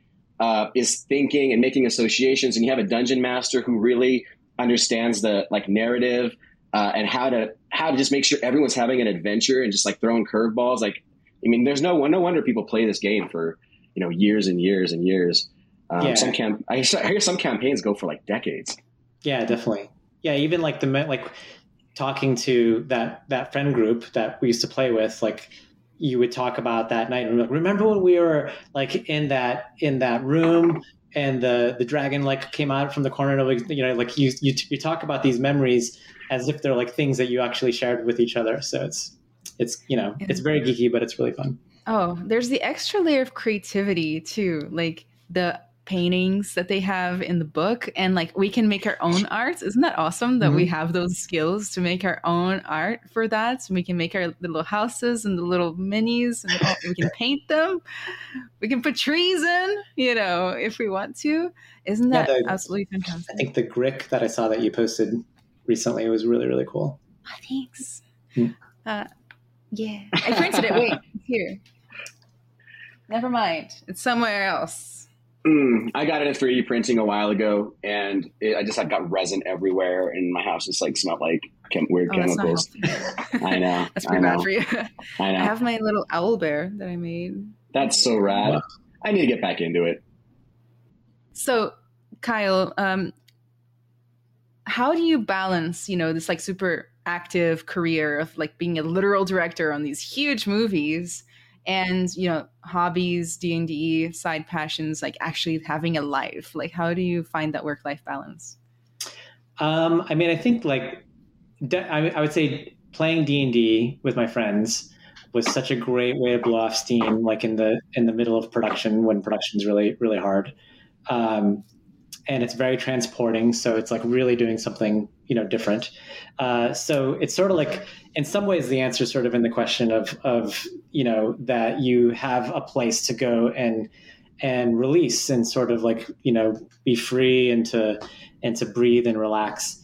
Um, I do think it's also really important. I mean, so there's so many times that even like in, when you're in crunch mode and everyone's working really long hours, uh, and you're having a conversation in Animation Dailies about what a character should, should do.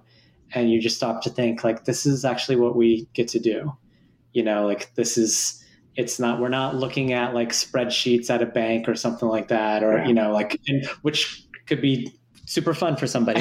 Um, but, uh, but, you know, like, like we get to sort of, you know, it's very serious work, but it's, but it's play. Mm. Um, so I think like, that's where it's really important to make sure that, you know, you do the kind of work that you want to do. So this sort of like, um, ties in a lot to like, you know, um, a lot of questions in terms of like, what should I put on my reel, or what should I uh, put on my, in my portfolio?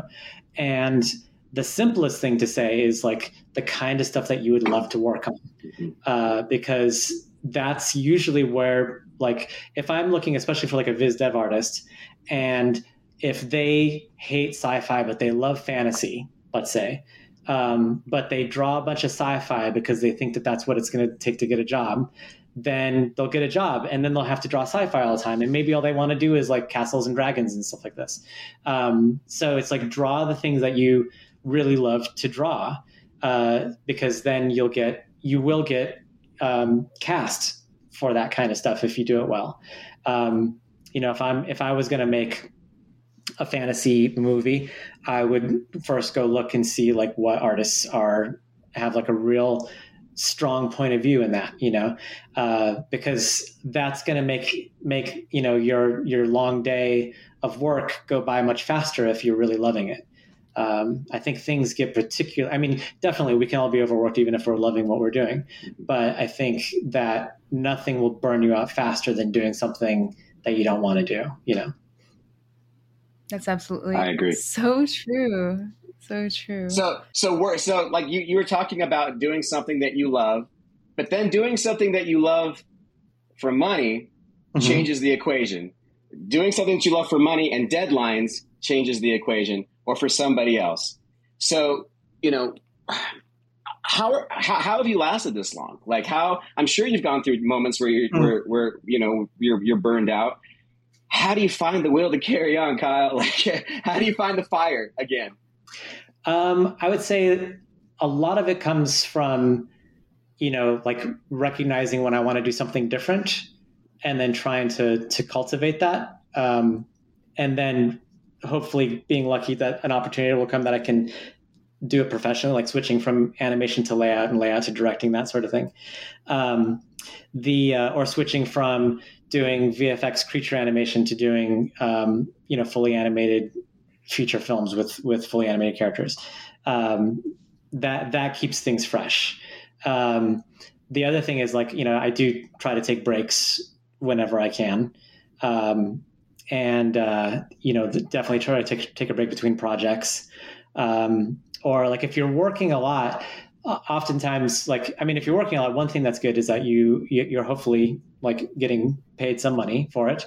Um, and, you know, use, use that to offset, you know, like go on a trip for the weekend, do something, like just get out of your head, to get out of your, your routine, uh, to try to freshen things up. So, um, that was one of the really cool things about living in, in Paris, which Paris is an amazing city on its own, but it's also like an hour flight to like Italy or to London or, you know, like at so many other places. So, um, you know, after having lived in Paris for like twenty years, it was really nice to just like Friday after, you know, your, the work day, uh, go to London for the weekend, see it, see a show, like change, change the scenery, you know, come back like totally refreshed. Um, So it's, it's like, you know, mini, mini breaks and things like that. But I mean, that's like, it's, it's so personal. It's like what you like to do. Like, yeah. you know, not everyone's going to be, be into that. So, um, oh. yeah, I think, but just shaking things up when you can. I saw this quote on TikTok of all places that said something that totally took me um, by surprise. It said, burnout isn't doing too much. Burnout is not doing enough. And then he goes on to say, not doing enough of the things that actually bring you joy, and that bring yeah. you energy and peace and comfort. Uh, and I was just like, oh my God, like that is so true. Mm-hmm. Right. So absolutely. one hundred percent. Yeah. Things that feed you, feed your, feed yeah. your soul. Um, hey. I, oh, I was, was going to say, go, go. Sorry. Me and Josh do this dance like on, on the side. Like, uh, so you go first, Josh. Okay. I was going to say, Kyle, so how does that work in film? So when you do a production, do you get time off until the next production? Um, or like, I, I know like I think I, that's how I've heard it works. Like you, you work on a show, and then once the show wraps, uh, because uh, again, because you have like, you know, unions, or you have like protections, or you have something that's like guarantee you the next gig. This is just what I've heard. I don't know. I'm talking, mm. kind of talking out of my ass here, but like, but like, so then you could t- you could take those moments to recharge, and then you have another you have another production lined up. Is is that kind of how it works in film? The um, yeah, I mean, it, it it definitely can. I mean, sometimes the breaks are because there's the project's not ready to go yet, you know. So it's like you you have you're waiting, um, and then sometimes you try to like carve out, because you know I I did Minions, Despicable Me three, and uh, Rise of Gru, almost all overlapping with each other. Rise of Gru, there was like a little bit of a break after Despicable Me three. Okay. Um, but Minions into, into Despicable Me three, I was working on Despicable Me three for like the last six months that we were finishing Minions, um, like in, in story. But it's like what what the the other project is demanding of you is much less than what the one that's going to be delivering soon is. Um, and then also, once like Minions finished, it's sort of like, you know, when um, baseball players hold like three or four bats to like mm-hmm. have like it be heavy, and then yeah. they go with one bat. Uh, as soon as Minions wrapped, then Despicable Me three was still in only story. So you think about like a film, and it's like the height of production, and you probably have like upwards of two hundred people working on it. And then at the beginning of a film and story, you have basically like you have some people in art, the storyboard artists, the writer, the editor. Uh, so there's like, you know, maybe a dozen, dozen and a half people working on the film for like the first couple months. So you can imagine the rhythm just goes like instantly, like much more calm. Mm-hmm. Um, and I think that that's another thing too, is like when, when you have like a slow day at work, um, like take, like take, take it, to be grateful for that. Yeah. Yeah. It's not going to happen all the time, you know? Um, that's, yeah. That's absolutely true. And if true. you have a day too, also where like you didn't, you just couldn't like produce a lot, you know, like I used to put so much pressure on myself of like, I didn't get very far in my shot today, you know? And it's like, they can't, they can't all be like these stellar days where you just feel like you're just getting all this inspiration coming down on you. So, yeah, no, you, you bring up a really good point, because um, in video games, there's pre-production and then there's production. And, and, and before pre-production, there's like R and D, like, you know, mm-hmm. just trying to figuring out systems, and the mindset that you have to have. I think a lot, a lot of video game artists work in production, because that's when you need the most people. That's, that's going to be the time when you can cut your teeth, and you get used to that rapid, just like go, go, go, go of production. We got to get this out. And then you ship a product, you ship a game, or you, you, you, you get, you release the show. It's like, okay. And then it's like, now what? And yeah. so it's like, let's all go to, is is anything in pre-production? And, you know, if you're at an awesome studio that's like, we're keeping everybody, right? Let's just assume everybody's awesome and there's no layoffs. But but I have, I've experienced guilt. I've experienced guilt when in pre-production, where it's like, there's not nothing to do. Like, yeah. what should what should I do? And it's like, well, that's what we want you to figure out, like, what what to do. And like, I don't know, have you ever kind of, have you seen artists or young animators like go from the hustle bustle uh, of like production and then to pre-production and kind of get lost because they're used to that, when when really they should probably be mentored to like decompress. Like that is a time to decompress. That is mm-hmm. a time to sort of like expand. And like, have you ever coached anybody through that? Like young, young animators? Maybe like, you know, in specific situations, not as like a general thing. I mean, it's, I think a lot of what happens, like one way I relate to what to the story you just told is like like when I was animating at Pixar, mm-hmm. and you're you're working on a movie and you're working on a shot that's going to be in the movie, and so it all really feels like it's for something. You know what I mean? Like it matters. Um, and then you go into the next movie and they haven't started like like animation production yet, so you're you're doing animation testing, and a lot of it's just like yes, but. But is this going to like, am I really contributing? Am I really making something like, you know, um, because it's just going to go into a drawer or something like that. Um, but that's like a limited way to see it, because you could actually be doing a piece of animation that influences what the character is in the story. Um, so it's more, I mean, that's more specific of like, oh, I'm, I'm, I'm depressed now. This doesn't matter, you know? Um, mm-hmm. versus like I'm exhausted. Um, you know, and that, but that's also like a lot of studios uh, who are trying to like keep everyone together because they know that like they don't want to have to go and like hire a whole new crew. That's so much cost and energy to do that. Um, so they're trying to find ways to keep a lot of their artists, you know, working. But oftentimes if it's like a downtime in production and someone says, I want to take two weeks off, they're just like, go, like, perfect. You know, like we would much rather you go have your holiday now. Um, and then like come back and, you know, and, mm-hmm. and work like the, the long yeah. hours. Yeah. Game studios are starting to move towards that. At least, at least what I've seen, I've seen, I've seen it's like, hey, we just shipped a game. I'm taking two weeks. And everyone's like, that's awesome. Specifically if it's like someone that they need, you know, someone that's really, really yeah. great. you know?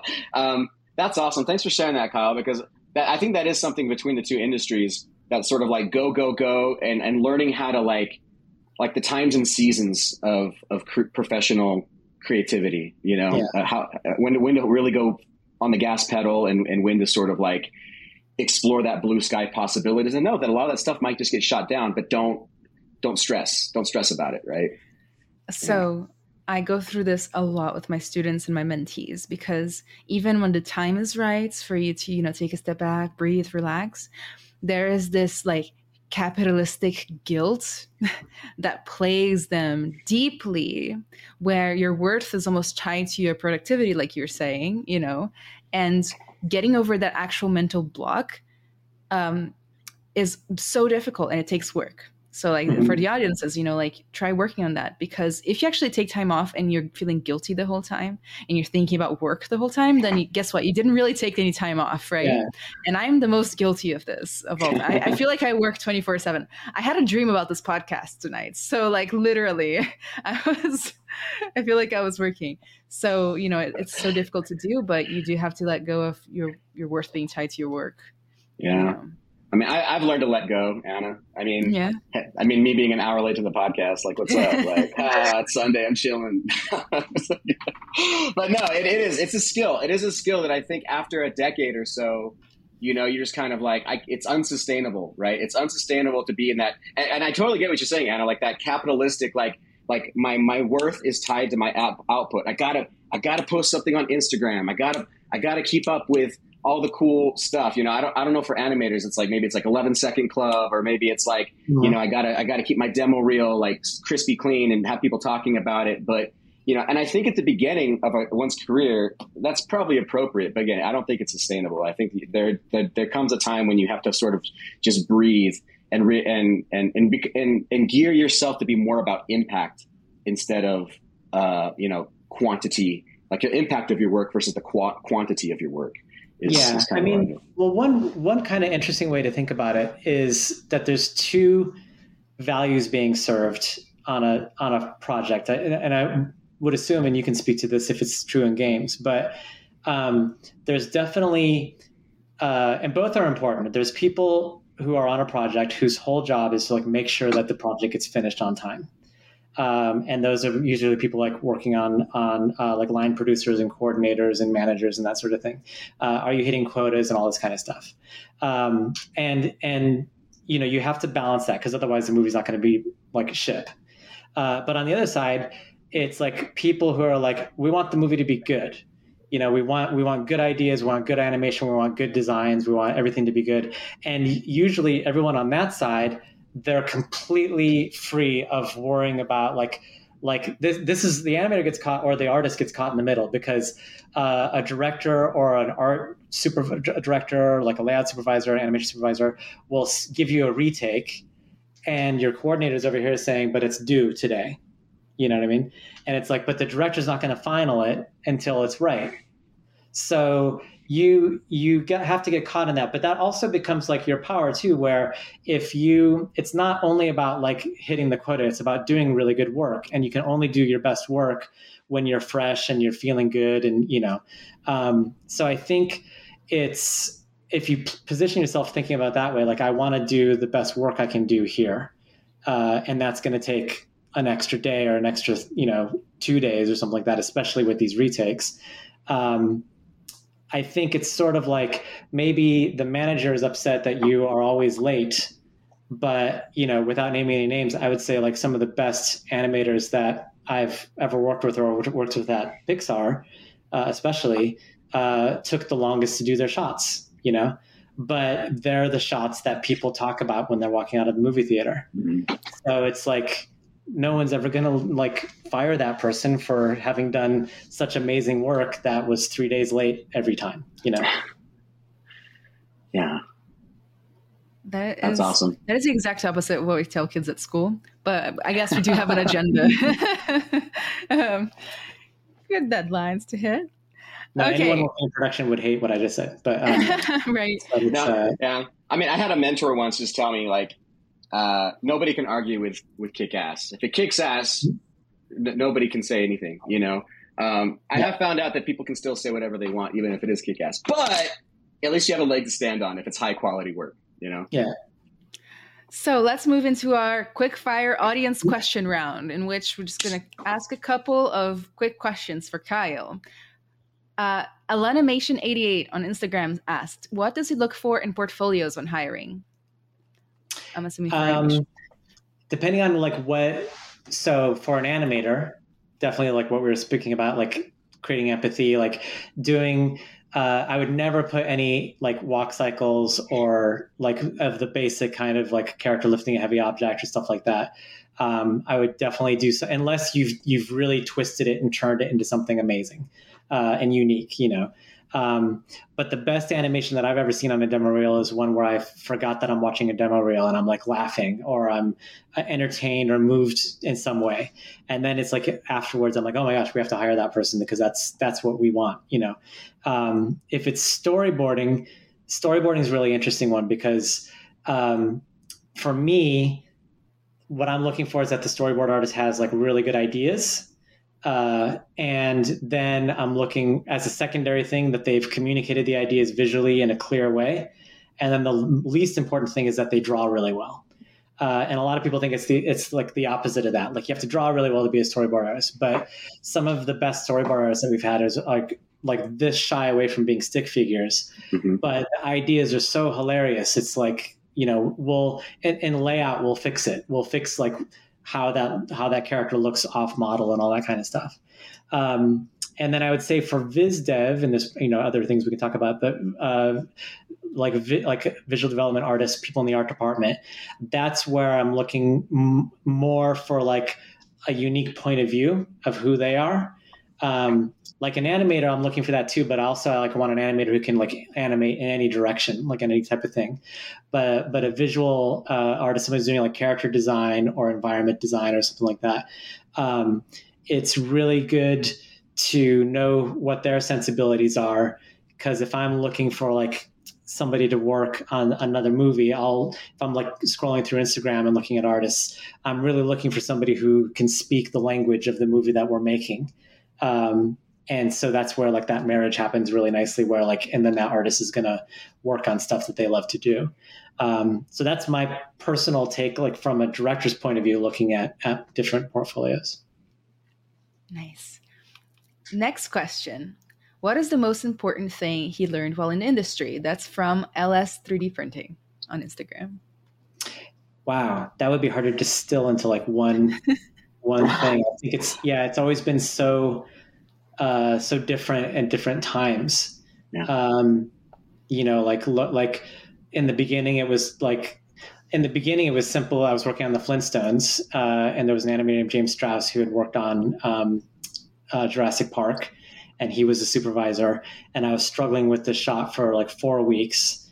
And I was like, sure that I was going to get fired. I'd been in the industry for like, you know, a couple months and, And he came over and I told him what I was struggling with. And he showed me like how he would animate it. And and on that day, it was all about the, the workflow. And it blew my mind because I'm like, you in, in forty minutes of sitting here, you got to where it took me four weeks to get to. Um, and I never thought I would do that. And then like And then at one point I had a reputation of being a really fast animator like years later. So it's like you get those things, you know.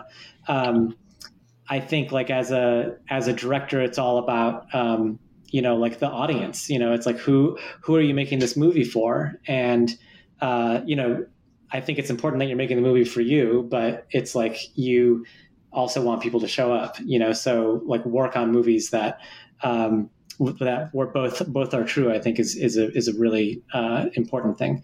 Um, but know why they're reacting the way that they are. Like know what what people respond to, um, and how to like you know keep them on the hook and and and all that kind of stuff, like stakes and all these things. Like you can mm-hmm. talk just about that. Um, so you know it's been. You know, like in, in layout, it's like like knowing where the audience is looking. That's all about like leading the eye, like making it clear. Um, how much visual information can you give somebody where it doesn't like overwhelm them, keeps them in the story, keeps them wanting to know what's going to happen. Um, so every single department uh, is all like hinged around its own sort of like values that they're trying to serve to make the overall thing work really well. Uh, but what's interesting, I think, about animation is that it's a very like a microcosm of like the overall film, because you you deal with changes, like characters like changing emotions, or even like if it's physicality, like shifting your weight from one foot to the other, that's a change, you know. So, and what are you dealing with when you're telling a story in a film? It's it's a big change, you know. So it's like mic- macrocosm change. Um, so you can see like. Elements like in a small way, like relating to the bigger picture all the time. three D cool. or three Diego Mello on Instagram said, ask Kyle about the impact of A I in the near future. um, wow. I, I wish, I wish I knew. Uh, it's like, it's amazing and scary and like a lot of things, you know, it's, it's in a lot of ways, I think it's really exciting to be alive right now and watching what's starting to happen. Um, it still feels like it's very far away from being something that's going to like take away all of our work, but who knows how, how long that could take or if it actually would happen, you know? Mm. Um, I, I think it's interesting. I, I actually enjoy looking at A I generated images because, um, it's almost like looking at what a fake intelligence thinks something looks like. So it's like sort of creepy and fascinating in a way. So there's there's sort of like I can see like it becoming a kind of fetishized art form in its own mm-hmm. right. Um, the one thing, because this question comes up a lot, especially with viz dev artists who are like, my job's going to go away because um, A I can can do this.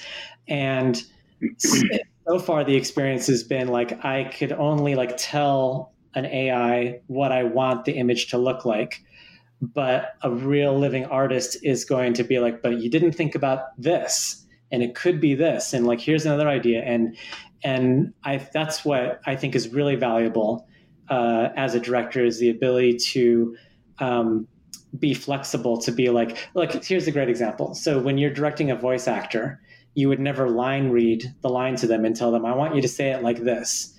Because then you're missing out on every way that they could say the line that you never thought of that could be a hundred times better. And so it's like, all you have to do is be mm-hmm. like, does that serve the story? Is that what, is that what is, is that in the right mood of where the character is at, at that point in the story? And if it is, and it's, then it's great. And it's the same with an artist, you know? Um, but right now, like the A I art that I've seen in the, in the ways that the machines work is that it basically, it will give you something as good as you're able to describe what you want. Mm-hmm. Um, and for me as a director, I'm like, well, that is so insular that I'm not going to get anything outside of what I think I want. I might want something that I don't know that I want. You know what I mean? Yep. That is kind Check of a unique perspective. I, I haven't heard this perspective yet too much, guys. Like I've only heard people being scared of it. Are people excited to use it to make money or things like that? So that's awesome. Yeah. No, no, I completely agree with you though, Kyle. Like it's, you want to be nice to the A I because someday it might watch this podcast and, right. and, and realize we talked, we talked trash about it. Um, but you can't make it, it it's, I really like what you said about you, you, you, you're missing out on the variation that the actor will give you. You know, you're missing out on the variation. Like as an art director, like I'm viewing this as from from an art director standpoint, right? And it's like I can't tell the prompt artist, whatever. I'm like, hey, can you like turn the head just a little bit this way and make the hand like kind of like, you know what I mean? Like because yeah. the A I won't, the A I will give a completely new thing. Like they can't make those mac, micro adjustments, um, and they and a lot of times it is just like a regurgitation of existing styles. Like there's nothing And you would think that that would be something new. You would think that that, that sort of like uh, like remix of like all these different styles would make something new, and yet it doesn't. And it's it, that's the mystery to me. I'm like I'm like shouldn't shouldn't this A I be making like something that I have never seen before instead of making something that I've seen a bajillion times before? Right. So yeah. and, and and so missing there's like a, there's like a, a, an element of like creative chaos that's missing from A I. Mm-hmm. Uh, maybe that's soul. Maybe that's like the, the human, the, you know, the human spirit, you know, I don't know. But like that, that's what's killing it for me right now. And I'm enjoying watching the debates and, and it's, it's getting leaps and bounds. And I have seen a few skilled artists use it uh, as like a starting point, but then they still are still inserting themselves into the process and making it their own with their voice, not the A I voice. And yeah. I think that's, that's the right way that that's for me, that's the more intriguing way to use that. Yeah, that reminds me like of the, um, I, I'm probably mixing up the story, but I, you know, like when they were having like chess players like Bobby Fischer play A Is, mm-hmm. and the A I got to a point where it was always winning. But then the unbeatable thing would be like a human player with an A I. I think they call it like a like a chimera or like a centaur or something like that. Like, somebody's Sounds doing rad. That. Sounds rad. Sounds um, D and D. Yeah, and, and and that might be an interesting way to go. I mean, one thing, and so you can, you know, choose to use this or not if you want to, because it's a, it's a little bit of like this like philosophical tangent. Um, but in my own thinking about A I, I I guess I wonder if, uh, let's say, it gets to the point where it can do all these things that we're talking about. You know, like yeah, it's it'll it's just early days right now, and like. Five or ten years from now, it's going to be able to completely direct and create a movie on its own that is going to be as good as like an Academy Award winning, you know, Pixar film or something. Um, let's say that that is the reality. The only thing I can imagine that's going to happen to, uh, to like human culture as a whole is that we're going to evolve in a different way in reaction to that. And so what we start to want or what starts to be like the stories that really connect to us, like those stories in themselves, I think would change, you know? Um, and then it's like a question of like, does A I adapt as fast as, as, as we do to that? Who knows, you know? Um, but I think like when you talk about soul, it's like, I think one thing A I is starting to, one conversation that is starting to happen is like, what makes somebody human? Versus like artificially intelligent, you know, like what, where is that coming from? Um, so I think maybe those are the questions to ask yourself as an artist. So like, how do I uh, create something that an A I is going to eventually want to like synthesize, but can't do on its own, you know? I, I just, you did, I just figured out how to beat the A I, because what makes us human is our mistakes, and an A I can never make a mistake. So what's going to become avant-garde in film is movies just have tons of mistakes in them. Yeah. That'll have be the human A I hands. Yeah, it's gonna yeah, right. No, but totally. Uh, you know, I was talking to my own assistant, and we used uh, Chat G P T and things like that too. And I was writing the description for our past podcast, and I was like, "Hey, just use Chat G P T." And and she goes, "You know, like uh, nowadays, so many people are using this stuff that we can tell." That it was written by A I, and there's just this voice to the A I that is everywhere now. Like, we need to write this on our own so that we have our own voice, you yeah. know? Mm-hmm. So like, there's so much, there's so much to it. And, you know, uh, I've had lengthy conversations about, about, about the ethics of it all, the copyrights of it all, the, all of that stuff. But yeah, like I, at the end, you can't take the human out of it. Right. Cause then we'll yeah. stop enjoying it. Yeah. I think it's like, there was one, and this is a couple years old, but I saw a film that humans made based off a script that an A I wrote. And it's so bizarre and so strange and so like almost, I mean, it's like the uncanny valley of a story. Uh-huh. You know what I mean? It's like, it's, so it's like, imagine like this, the eighteen fingers on a hand version of the story, like where it's like, it kind of looks like a hand, but it's not, it's, there's something off about it. Yeah. Um, And, you know, I think that'll be, that would be really interesting to see if it ever gets the nuance, you know, that makes something warm and human like that. So, uh, that so, would actually be scary. That, that, that's what, that'll be the scary thing for me. Cause right now I'm not really freaked out by A I, but when an A I makes something that's like truly, humans are weird, right? Like we could, like we can start spotting things. At first, it's like, wow, that's so novel, that's so neat. But mm-hmm. after a while, we're like, mm, I can tell, I can tell, I can tell that's a filter. I can tell that you're using a filter on your photo. But like, you know, five years ago, everyone was like, wow, you haven't, that looks like a crazy picture of you. You're so beautiful. And it's like, yeah. ah, now I know, I know exactly what that look is. Um, we're good at spotting software layers on top of things. Like there's a, a flavor to it, even in like audio, you know, like, like, oh, I can like auto tune was like this cool thing. Yes, and now yes. we're like, and now we're like, now we can like, now we can hear it. Right. Um, it's gonna, when, when an A I can make something purely authentic where humans can't, that's the, that's, that's the time that I'm going to be like freaked out by it. But right now, and maybe like, I, I mean, I'm just like speculating because so much of it is like, um, I mean, I could definitely understand any artist being upset where they're like, I can see that the A I has used my image as a basis point for, you know, um, yeah, that's, that, that would be horrible to, to, yeah. to do that.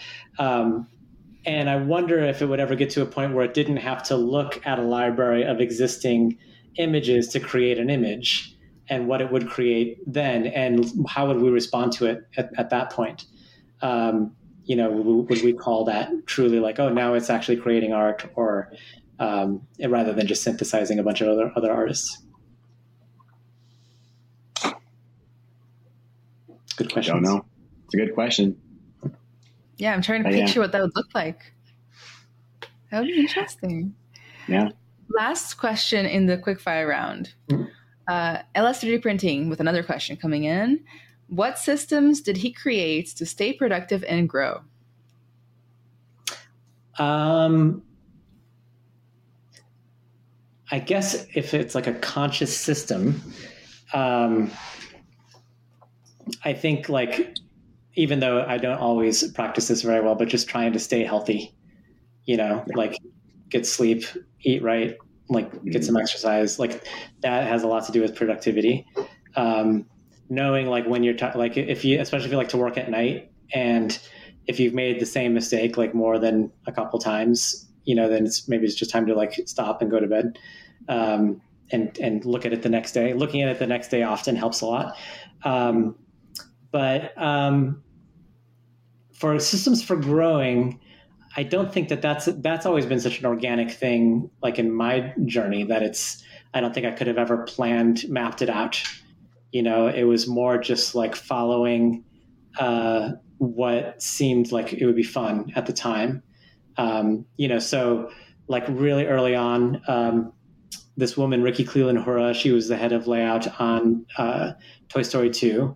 And I was uh, an animation directing animator, and she did this like masterclass at at the studio for like something like fourteen weeks every Wednesday, um, talking about layout. And what she did was she would like dissect films, um, and like why is this working visually? And like she was such a good teacher in this stuff. Uh, and watching it, like that was the seeds for me to want to become. Uh, to work in layout, because I was like, this is amazing. Like this isn't like a lot of animators thinking like, oh, you're just putting the shot file together and getting the characters and everything and like handing it to the animator so they can go work. But it's like, no, you're designing the way that the audience experienced this movie. So um, if I hadn't have been curious about that class, I wouldn't have gone to, uh, you know, gotten so deep into it and then tried to do it on a movie that would have led to directing short films that led to directing features. So it's like, mm-hmm. you know, I think just being curious and like exploring things, and maybe I would have gone and I wouldn't have liked it. You know, that's, that's fine too.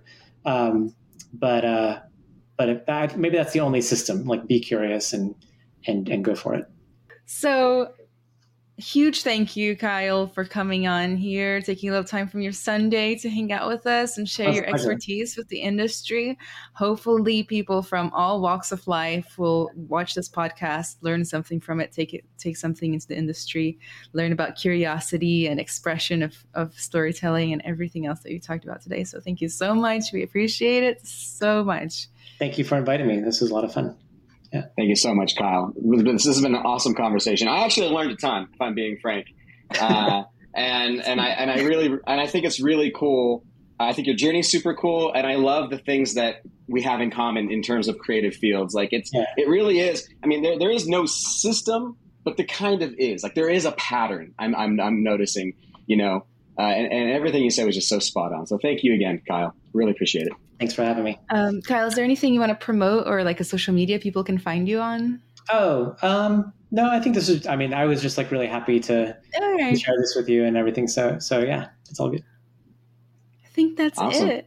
Oh yeah. My goodness. Yay. Thank you, Kyle, for being our first guest. Oh, we just did it. We nailed it. Okay. First guest. Oh. First guest.